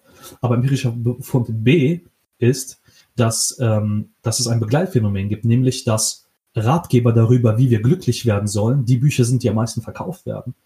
Und das heißt, ein kapitalistischer Mechanismus, der aufzeigt, dass Leute im Kapitalismus nicht glücklich geworden sind. So. Und das ist ein anderer empirischer Befund, ja, den du dem wieder entgegensetzen kannst, sozusagen. Und wenn ja. das, und wenn das, was Zizek mit Peterson da gemacht hat, ja, nämlich ihm zu zeigen, dass das, was du empirisch untersucht hast, eben genau dazu führt, was meine These ist, ja, nämlich, dass Kapitalismus ein Talent- und Happiness-Killer ist, ja, ähm, unabhängig, wie, wie ihr jetzt dazu steht, aber ähm, das wünsche ich mir von Populärphilosophen oder Popphilosophen oder wie auch immer wir das nennen wollen, dass sie versuchen, in solche Debatten so einzugreifen, wie Zizek es an dem Abend getan hat. So. Das ja. macht ein Precht zum Beispiel nicht. Nee, nee, das macht ein Pre das hat ein Precht bisher meines Wissens auch nicht gemacht. Ich kenne auch den ganzen Alltag und das Leben von Richard David Precht nicht auswendig. Ich auch nicht. Aber, ähm, ja. Äh, aber ja, das, das, das Ding hier bei Peterson ist, ähm, er ist halt kein Philosoph. Ähm, und mhm. es, wie du am Anfang gesagt hast, es gibt halt nicht die lizenzierte, äh, staatlich anerkannten Philosoph-Titel. Natürlich. Ähm, äh, was das Problem? Und das ist dann halt das, was wir eigentlich die ganze Zeit im Podcast hier machen. Wir, wir befestigen uns eigentlich inhaltlich mit diesen sogenannten Populärphilosophen. Und ja. inhaltlich bei Jordan Peterson ist das, was, ähm, was, was falsch läuft, ist seine Annahme, dass ähm, ähm, es ist eine Art Chancengleichheit gäbe oder eine Gleichheit gäbe unter den Bürgern kapitalistischer Gesellschaft. Ähm, nur dann lohnt es sich ja auch, so einen Ratgeber zu machen, denn ähm, Ratgeber ja. helfen ja jedem, sollen ja irgendwie allen irgendwie helfen und dann müssen ja alle irgendwie vom selben, am besten vom selben Ausgangspunkt aus starten und ja. diese, diese, diese Tipps durchführen. Ähm, diesen, das ist das Ding, Peterson denkt ja auch, dass es dass das äh, er kennt keine gesellschaftlichen Zusammenhänge an.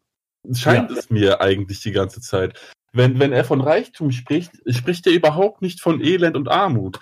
Also für ihn gibt es Reichtum weil Kapitalismus und Armut ist eigentlich nur ähm, ja, das ist, da wurden Fehlentscheidungen getroffen. Ja, ja, genau, genau. Die könnte man aushebeln so. Aber, aber diese Grundrealität, dass Reichtum immer Armut schafft und dass, äh, äh, äh, dass mhm. da ein, eine Wechselbeziehung herrscht in der kapitalistischen äh, äh, Welt, äh, das, das erkennt er nicht an und deswegen ist halt sein, sein Grundgerüst komplett sehr wackelig im Vergleich zu dem Grundgerüst, mit dem Zizek ausgestattet ist. Ähm, ja. Boah, ja, und mehr will ich eigentlich über Jordan Peterson nicht reden. genau, okay, dann ähm, ich habe äh, ich hab schon das nächste Buch gegriffen, äh, um, äh, um hier einen kurzen Cut zu machen. Ähm, es geht immer noch um, ähm, um äh, Ökonomie ein bisschen, aber äh, diesmal aus einem anderen Blickwinkel. Und zwar äh, gibt es einen äh, Professor an der Harvard University, der Mann heißt Michael Sandel und Michael Sandel ist jetzt keiner, der sich ähm, wie Jordan Peterson bekennt zum freien Markt oder wie äh, Zizek ähm, zum Kritiker des freien Marktes, sondern ähm, Michael Sandel ist Professor für Political Philosophy, wie er selber sagt, also äh, politische Philosophie. Andere vermeiden gern den Begriff und sagen politische Theorie. Ähm, und Michael Sandel ähm, ja, hat eine, es gibt eine berühmte äh, Vorlesungsreihe von ihm auf YouTube über Justice und ähm, ja und versucht da sozusagen äh, ja Themen, die auch aktuell debattiert werden, unter der Annahme, unter den Annahmen und Thesen, die es in der politischen Philosophie slash politische Theorie gibt, versucht er da rüber ähm, zu forschen. Und auch er hat neben seiner akademischen Tätigkeit ein Buch rausgebracht, das äh, sozusagen für die breite Masse bestimmt ist, ähm, und das laut die Deut der deutsche, der auf Deutsch übersetzte Titel lautet, was man für Geld nicht kaufen kann. Ähm, die moralischen Grenzen des Marktes. Der englische Titel ist ein bisschen genauer. What Money Can't Buy. Äh, äh der Titel auf Englisch ist ein bisschen stärker. Ähm, und Michael Sandel versucht, ähm, und das ist äh, interessant, er versucht gar nicht wie äh, Brecht zu sagen, ähm, die akademische Philosophie ist so, ich hingegen bin so und vermittel dir das Thema so. also Brecht grenzt sich ja wirklich davon ab. Ich erhält auch ab und zu mal eine Vorlesung, aber ne, du weißt, was ich meine. Ja. Ähm, aber äh, Michael Sandel macht Folgendes. Ähm, er hat, äh, und das, das ist etwas, was ich auch sehr begrüße, ich persönlich, er hat, ähm, das ist eine für, für ein anderes Publikum, für ein breiteres Publikum in leichterer Sprache abgewandeltes Buch, das er auch im akademischen Bereich veröffentlicht hat. Und ähm, er befasst sich nämlich, und das ist, ähm, liegt vielleicht auch daran, dass er in den USA lehrt, ähm, die ja ein sehr ähm, radikaleres oder sehr deutlicheres Verständnis haben, was freier Markt ist. Ja? Ähm, da ist wirklich alles, in Anführungszeichen, frei. Ähm, und im Prinzip gibt es, ähm, geht es so im Buch um die These, nicht darüber, dass es äh, Werte gibt, die mit Geld nicht aufzuwiegen sind, natürlich, aber es geht um die Entstehung von Märkten. Ähm, und das hat er wirklich nicht nur verständlich, sondern auch mit äh, so zwar verständlich für die breite Masse, aber nicht so, dass es die die wissenschaftlichen ähm, Argumente irgendwie verzerrt. Äh, da geht es nämlich darum, wie zum Beispiel, da, ich nenne jetzt mal einfach ein Beispiel, mir geht es nicht darum, Ökonomiekritik zu betreiben, sondern wir wollen ja darüber sprechen, was welche Populärphilosophen oder populär veröffentlichten Philosophen äh, wir so kennen und was die so gemacht haben. Und zwar ähm, hat er in einem Beispiel zum, äh, erklärt, was er meint. Das New Yorker Theater hat jeden Sommer einen Zeitraum von zwei oder drei Monaten, wo sie Shakespeare kostenlos aufführen, damit auch wirklich alle Zugang haben zu äh, Kunst und Kultur. Mhm. Und ähm, Daraufhin, man muss sich aber trotzdem eine Karte besorgen, weil es gibt ja nur begrenzte Platzanzahl. Die Karte kostet halt 0 Dollar, man muss sich aber anstellen und sich eine holen, einen Tag vorher oder ein paar Stunden vorher oder keine Ahnung.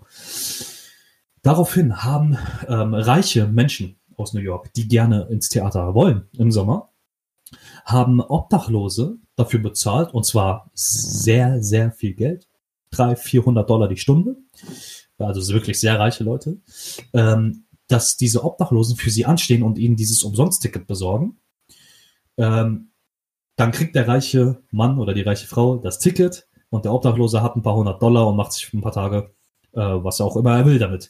Ähm, und daraus, das wurde so bekannt, dass daraus ein ganzer Markt entstanden ist. Irgendwann hat sich eine Agentur gegründet, die an reiche Leute Obdachlose vermittelt, äh, die gerne ein paar Stunden anstehen wollen und so Geld verdienen. Und der Obdachlose selbst geht aber nicht ins Theater. Und daraus, jetzt gibt es Agenturen dafür. Dasselbe mit Warteplätzen beim Arzt und so weiter. Und, und Sandel versucht den Leuten zu zeigen, dass das passiert, wenn man den Markt machen lässt. Ja. so, und das ist ein populärphilosophisches Buch, in Anführungszeichen, was man für Geld nicht kaufen kann. Michael Sandel, ähm, das ähm, wirklich verständlich ist und er wirklich, und er will wirklich zeigen, wo sind, kann der Markt nicht moralische Grenzen gesetzt bekommen. Ja? Ähm, wirklich ein schönes Beispiel. Also ähm, das unterscheidet ja ein bisschen auch die Populärphilosophie von der akademischen, viel mit Beispielen gearbeitet. Und das ist ein positives Beispiel. Also ich habe das auch erwähnt, um zu zeigen, ich bin hier nicht ähm, äh, ein Student, der sagt, äh, die Akademie ist äh, das höchste der Gefühle und alles andere ist nicht, hat keine Berechtigung, sondern es gibt Professoren oder auch Nicht-Professoren, die gute öffentliche philosophische Debatten führen können, ähm, ohne den Precht zu machen. um, das jetzt mal so als, ähm, also das, das gibt es. Ähm, deswegen glaube ich, dass die, die die populäre Philosophie wirklich einen riesen Beitrag leisten kann. Weil die populär, viele Populärphilosophen, zum Beispiel Brecht, ja, ähm, sagen, die akademische Philosophie verpasst irgendwie Gelegenheiten, sich einzumischen. Ähm, ich glaube, ja, ich glaube die Populärphilosophie aber auch. Mit, zumindest die deutsche. Ähm, mit dem, was sie macht, nämlich gegen die akademische irgendwie angehen zu wollen. Ich glaube, ich glaube, da, da ähm, kann sich die Populärphilosophie gar nicht rausreden. Ich finde es auch irgendwie, ähm, fand es auch irgendwie sehr unfair äh, von, ähm, ich, äh, ich weiß nicht mehr, wer das war, äh, auch vom Philosophie-Magazin hat jemand mal im Interview gesagt, die, es gibt akademische Philosophen, die, Precht, die kritisieren Prechts Geschichtsphilosophie, weil sie neidisch sind auf sein Geld und sein Erfolg. Und das ist Schwachsinn. Es ist wirklich Schwachsinn. Und es hat ja jede Möglichkeit, in ein Prechtbuch reinzugucken und sich selber ein Bild davon zu machen. Ähm, und wie gesagt, da finde ich so Leute wie Philipp Hübel oder Michael Sandel oder Zizek in, in weiten Teilen, wenn man seine Zeitungsartikel jetzt mal rauslässt, die kriegen das schon ganz gut hin. Also Populärphilosophie kann wirklich einen Beitrag leisten, auch in Zusammenarbeit mit der akademischen. Und es ist auch manchmal gut, finde ich, wenn, wenn äh, ein, eine Person, die in dem akademischen Betrieb tätig ist, auch für die breite Masse veröffentlicht. Das kann nur helfen, finde ich. Ja, ich finde, das, was in der Akademie passiert, muss immer auch für die breite Masse verfügbar sein. Ich finde auch, die Akademie Fall. Muss auch offen zugänglich sein für die Öffentlichkeit, aber in einem sehr mhm. radikalen Sinne. Ähm, ja. Auch ein Populärphilosoph im weitesten Sinne ist für mich zum Beispiel auch Lenin, dessen Broschüren mhm. und äh, Kon Konspekte, also seine eigen zusammengestellten, äh, idierten Fassungen von Werken von Hegel oder von Marx oder sonst wem, mhm. ähm, die er äh, verfasst hat in Artikeln, äh, die auch später in Verlagen dann halt auch erschienen sind als Buchform, äh, mit dem mit dem Sinn, dass das Wissen, was erodiert wurde, allgemein äh, ähm, zugänglich zu machen für für für alle und äh, vor allem ja. die, die ähm, die Möglichkeiten halt nicht haben. Und genau. das ist da, halt sehr wichtig. Da finde ich halt auch gut, ähm, klar, es hat, ich weiß, ähm, jeder muss irgendwie Lohnarbeit verrichten und so. Äh, trotzdem, es ist gut. Ähm, ich sehe oft ähm, auch äh, bei uns an der Uni zumindest ähm, Senioren, die sich in Vorlesungen reinsetzen. Ähm, also es ist die, die, die deutsche Uni, der deutsche Universitätsbetrieb ist ja zum Glück so, das ist eine gute Sache, auch wenn es nicht jeder wahrnehmen kann, dass er öffentlich ist. Das heißt, jeder darf sich in der Vorlesung reinsetzen. Und ähm, einer unserer Dozenten, äh, das war aber ein Dozent aus der Wirtschaftswissenschaft, der auch in den USA tätig war. Er hat gesagt, in den USA ist das zum Beispiel anders. Ja? Deswegen haben da Professoren den Drang, ähm, ihren äh, eng am akademischen Betrieb angelehnt, Bücher für die breite Masse zu veröffentlichen, weil in den USA ist man, wenn man nicht eingeschrieben ist, zumindest gilt das für einige Bundesstaaten, ähm, dann darf man auch gar nicht entweder das Gelände betreten oder man darf nicht in die Vorlesung rein. Ja. ja ähm, das ist halt, du schneidest halt dann die, äh, diese, die, den Leuten den Zugang zur Debatte ab. Der ist in Deutschland eigentlich erstmal gegeben. Ähm, deswegen aber umso mehr, gerade weil das hier so ist, sollte die akademische Philosophie sich viel mehr in die Öffentlichkeit einmischen. Aber die Populärphilosophie, wenn es so Leute gibt wie Richard David Brecht, muss dann aber auch an denen angelehnt irgendwie mitarbeiten und nicht sagen, das ist alles nix. Aber du kannst, Richard David Brecht kann nicht behaupten, äh, er befasst sich viel mit Marx und in einem Interview mit dem Zeitmagazin zu sagen, mit Hegel bin ich nie warm geworden, den, den lese ich nicht, der hat sich selber nicht verstanden und was er über ihn gesagt hat. Also das geht halt nicht. das kannst du halt nicht machen. Aber gut, so der Stand der Dinge. Ähm, wollte noch was Abschließendes sagen? Sonst würde ich, ähm, wir haben nämlich ein paar Hörerfragen. Also ja, ich würde ein abschließendes sagen, mhm. auch äh, wenn ich Gefahr läufe, dass äh, ich uns eigentlich immer nur wiederhole, um das kurz zusammenzufassen. Ja. Populäre Pop-Philosophie, äh, was negativ meint ist, oder allgemein bekannt, populäre Philosophie. Also in Form wie auch in Inhalt, also in Form von äh, äh, äh, außerakademischen äh, Plattform und inhaltlich in einer Sprachweise, die nicht so aufs klein-klein definitorisch äh, ausgelegt ist, wie es in akademischen Journals zum Beispiel. Ja. Das ist Populärphilosophie und zusammenfassend, was, was zu dem Schluss, den wir gekommen sind, es gibt gute Populärphilosophen und es gibt ja. schlechte Populärphilosophen. Und was jetzt für einen selbst ansprechend ist und was nicht, das muss man sich, glaube ich, dann einfach mit der eigenen Auseinandersetzung äh, der Bücher ja. und dieser Schriften ähm, finden. Aber es gibt Grund, Grundlegendes, ähm, wo man schon Alarm, Alarmzeichen kriegen sollte, und zwar, wenn, wenn das Buch einem irgendwie eine Frage stellt oder Fragen stellt und dann darauf auf sehr einfache Art äh, zu Antworten kommt, die dann irgendwie allgemeingültig wären. Das, ja. Äh, da, wo ich immer Alarmsignale und äh, wenn äh, Populärphilosophen, weil zum Beispiel, ich muss ihn jetzt hier nehmen, weil ich weiß nicht, mit wem das sonst gemacht wird, ähm, wenn Populärphilosophen wie Brecht zu Talkshows eingeladen werden, äh, bei so Leuten wie Markus Lanz, ja, oder was weiß ich was, da bitte immer drauf achten. Äh, meistens haben Leute, die zu sowas eingeladen werden sollen, ja, vom Sender aus irgendwie eine Funktion erfüllen.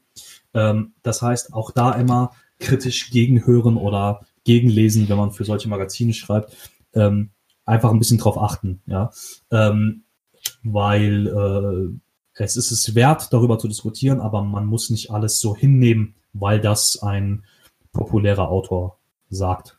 So.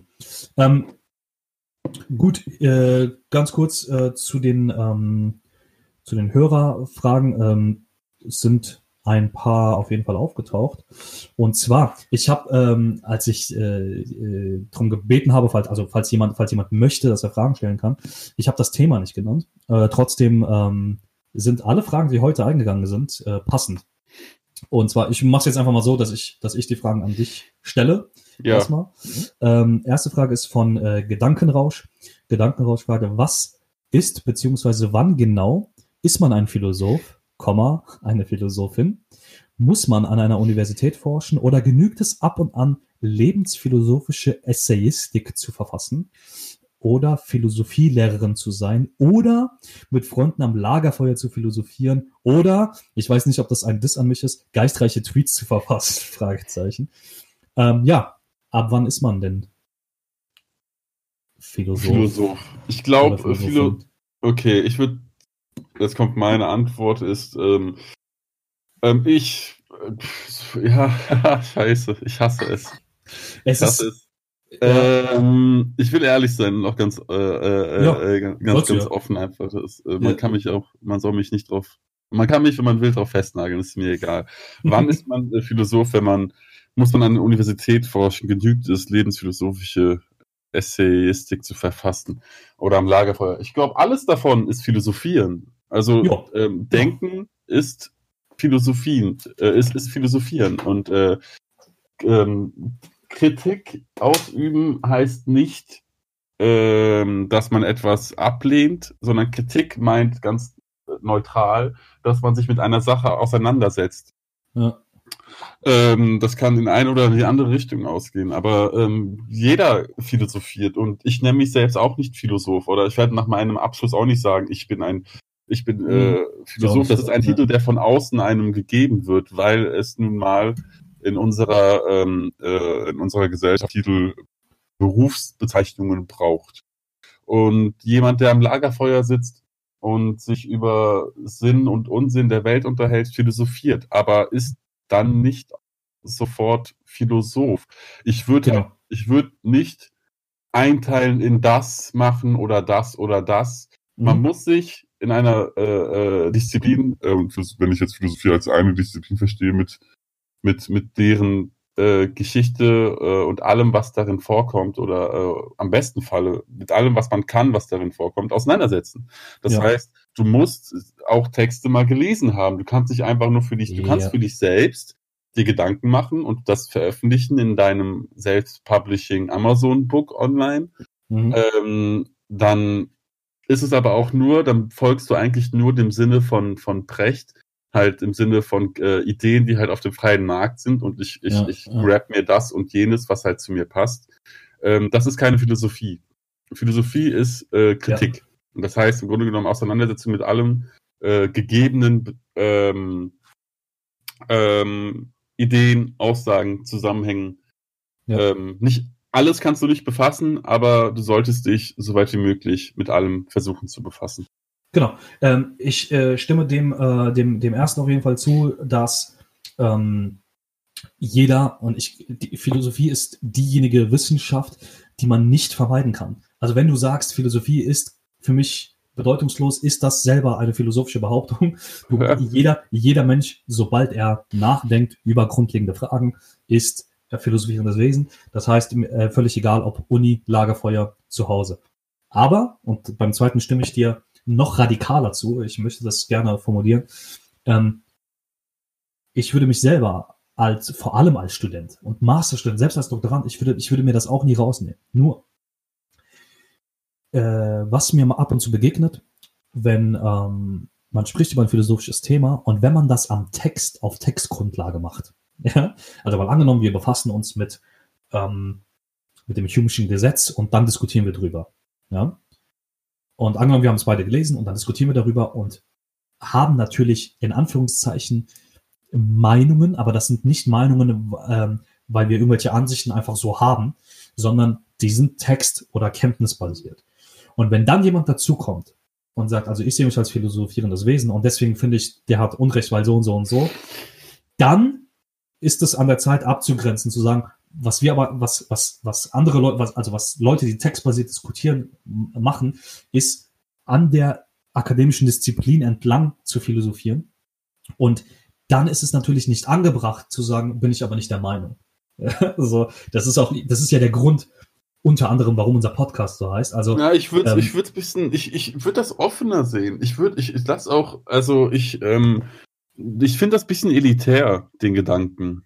Ich überhaupt nicht. Also elitär wäre ja zu sagen, ich gehöre in diesen Kreis und du gehörst nicht dazu. Würde ich ja nicht sagen, sondern an, mal angenommen, mal angenommen, ähm, Person A und B diskutieren das Hume'sche Gesetz. Ja? Mhm. Und Person C hat überhaupt nicht Hume gelesen. Und sagt einfach, plärt einfach raus, sehe ich nicht so. Ja. Dann, dann das, ist das nicht elitär, wenn ich sage, ähm, kannst du mir bitte sagen, woher du das rausnimmst, also, also woher du diese Meinung hast. Also wenn ich frage, ne, weil wenn jemand sagt, weil das ist ja das Problem, dass viele Leute glauben, die Meinung per se sei wegen der Meinungsfreiheit nicht hinterfragbar. Ich, warum? Ich darf doch die Meinung haben, so. Ja, das ist, was viele zu mir sagen immer. Ähm, gerade weil du Philosophie studierst, musst du alle Meinungen akzeptieren. Nein, nein, muss ich nicht. So, ich hab, ich darf doch und muss doch fragen, woher du die Meinung hast. Das ist nicht ja. elitär, meiner Ansicht Ein Argument, was du beschreibst, ist halt die, die Situation, wenn zwei argumentieren auf Basis eines Textes und dann kommt ein, äh, ein Dritter von außen hinzu, ähm, ohne diese Basis zu haben und dann ein unfundiertes Argument zu bringen. Ja, können auch drei sein und dann kommt ein Vierter, also ist ja egal, ja, aber es ist, ähm, äh, du musst ja schon, wenn du dich bei einem Thema äußern willst, also du hast ja selber gesagt am Anfang der Folge äh, mit dem mit dem Wirtschaftsbeispiel, also wenn ich wenn ich mich damit nicht befasse, ja, ist das schwierig. Ist es natürlich schwierig.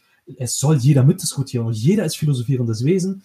Da muss man sich aber auch einigen, wo man sich hinbewegt. So ähm, und äh, ich spreche mit jedem über Philosophie und, äh, und auch jeder, der eine, äh, ich, ich bin, ich bin, ich, äh, ich studiere das Fach, ja, ähm, das berechtigt mich nicht zu sagen, ich ähm, bin deshalb äh, belesen. Also Gottes Willen, ich weiß nicht, was Leute lesen in ihrer Freizeit. So. Ähm, darum geht's mir gar nicht, sondern wenn jemand diskutiert, muss er halt über ein philosophisches Thema, muss er halt mit Rückfragen rechnen. Muss ich aber auch. Ne? So. Ja. Klar. Ich glaube, wir haben die Frage ausschöpfend beantwortet. Jo. Die nächste. Ähm, ich muss jetzt das, das, das Ad vorlesen, weil der, der Anzeigename ist mit, ähm, äh, mit äh, Schriftzeichen nur. Ähm, Perpetual Comic fragt, was sind für euch die wichtigsten zeitgenössischen Philosophen oder Philosophinnen? Keine, in Klammern, keine alten Dudes wie Habermas, Sloterdijk, die sich, die seit gefühlt 100 Jahren schreiben. Hm, ich glaube, die Frage war, wer sind dann die wichtigsten zeitgenössischen Philosophen? Habe ich was gesagt? Wer? Ja. Natürlich ja. wer. Sorry. Zeitgenössisch, also der jetzt gerade noch lebt. Äh, ja. da bist Und du viel belesener als ich. Ich lese nicht so viel zeitgenössisches, philosophisches. Also nur im Rahmen, de, also im Rahmen des Studiums, das heißt nur, aber im Rahmen des Studiums mhm. ähm, liest man halt immer in Seminaren irgendwelche Texte äh, ähm, zu, mhm. zu einem eigentlichen anderen großen Thema und dann liest du verschiedene genau. Philosophen, was, meistens leben die auch noch so aktuelle Texte.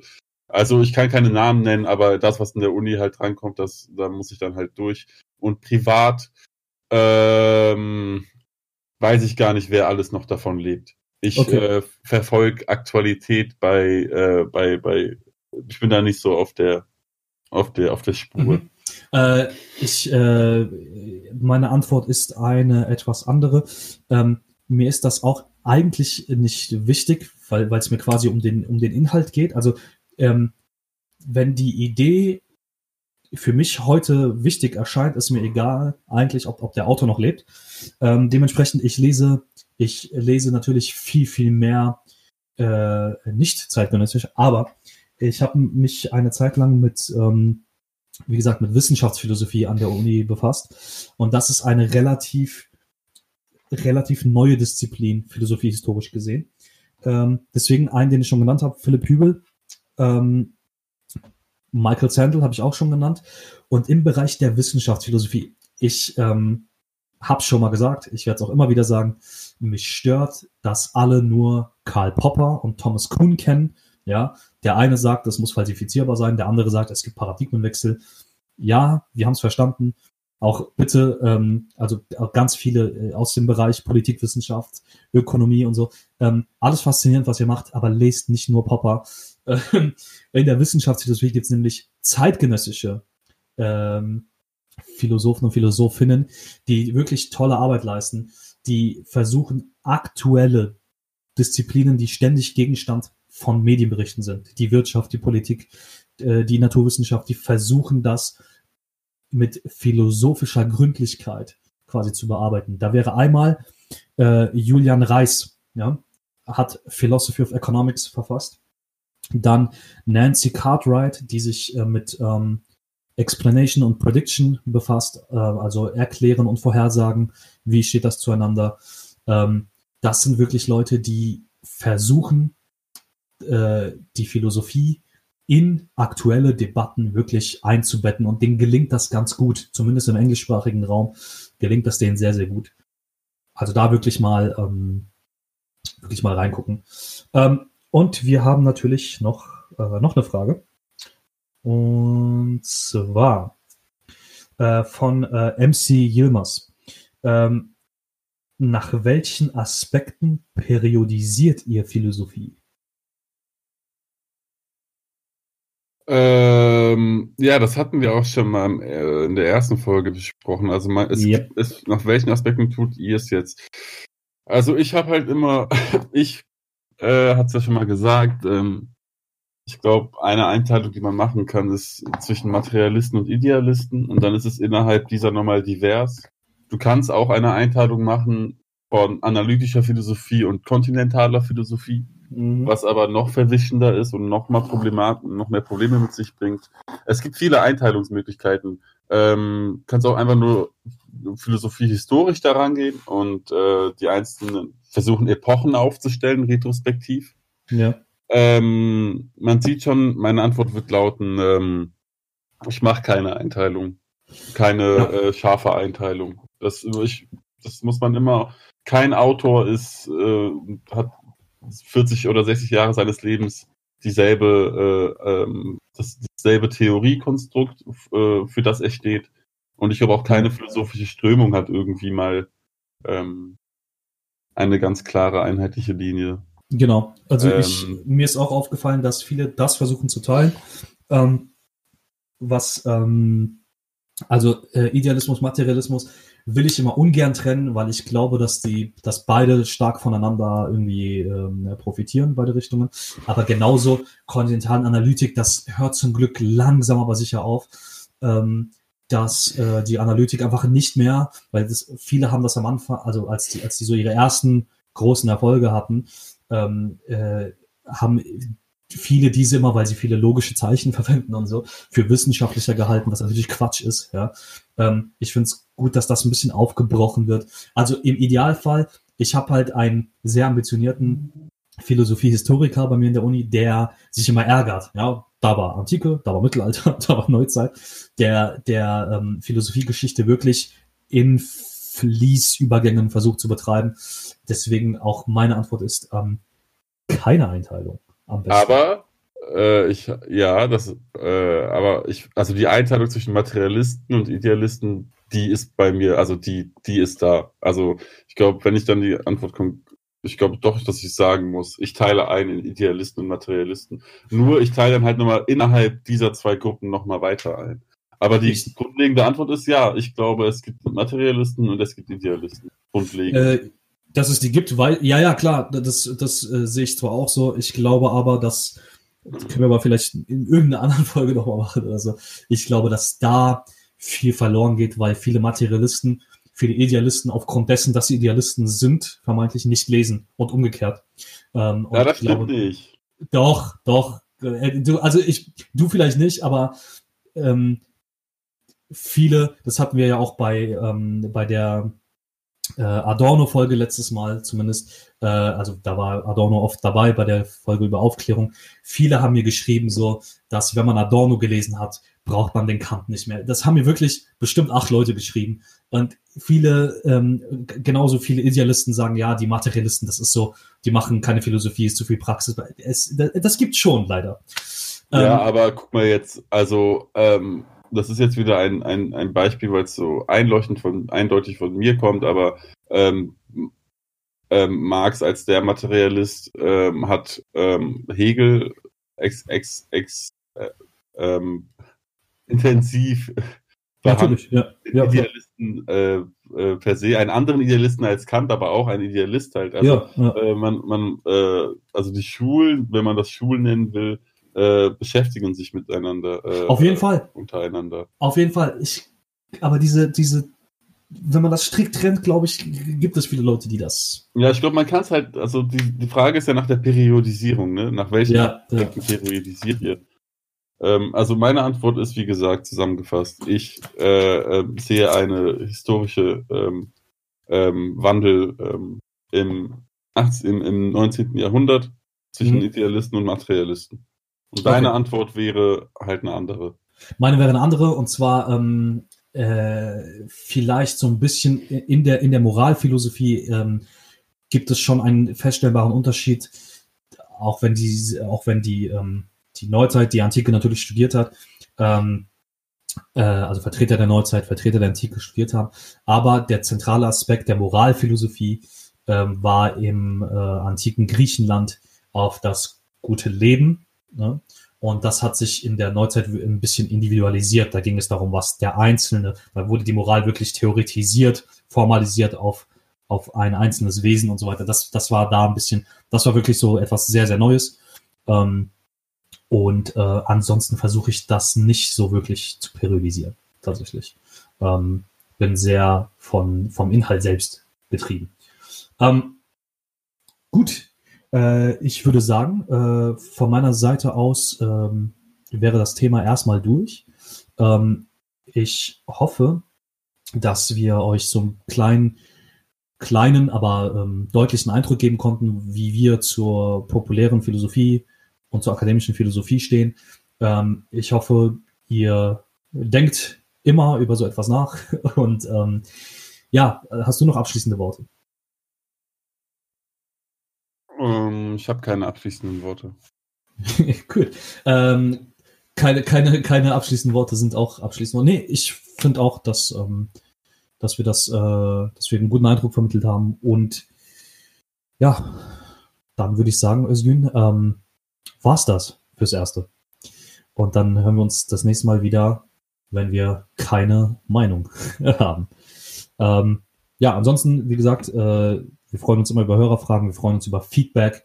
Ähm, wir freuen uns über inhaltliches Feedback auch. Ne? Wenn ihr was anders seht, dann sagt es uns, schreibt es uns und ähm, wir können hier gerne jederzeit kommunizieren. Also dann ein großes Dankeschön nach Köln und äh, bis zum nächsten Mal. Bis dann. Ciao.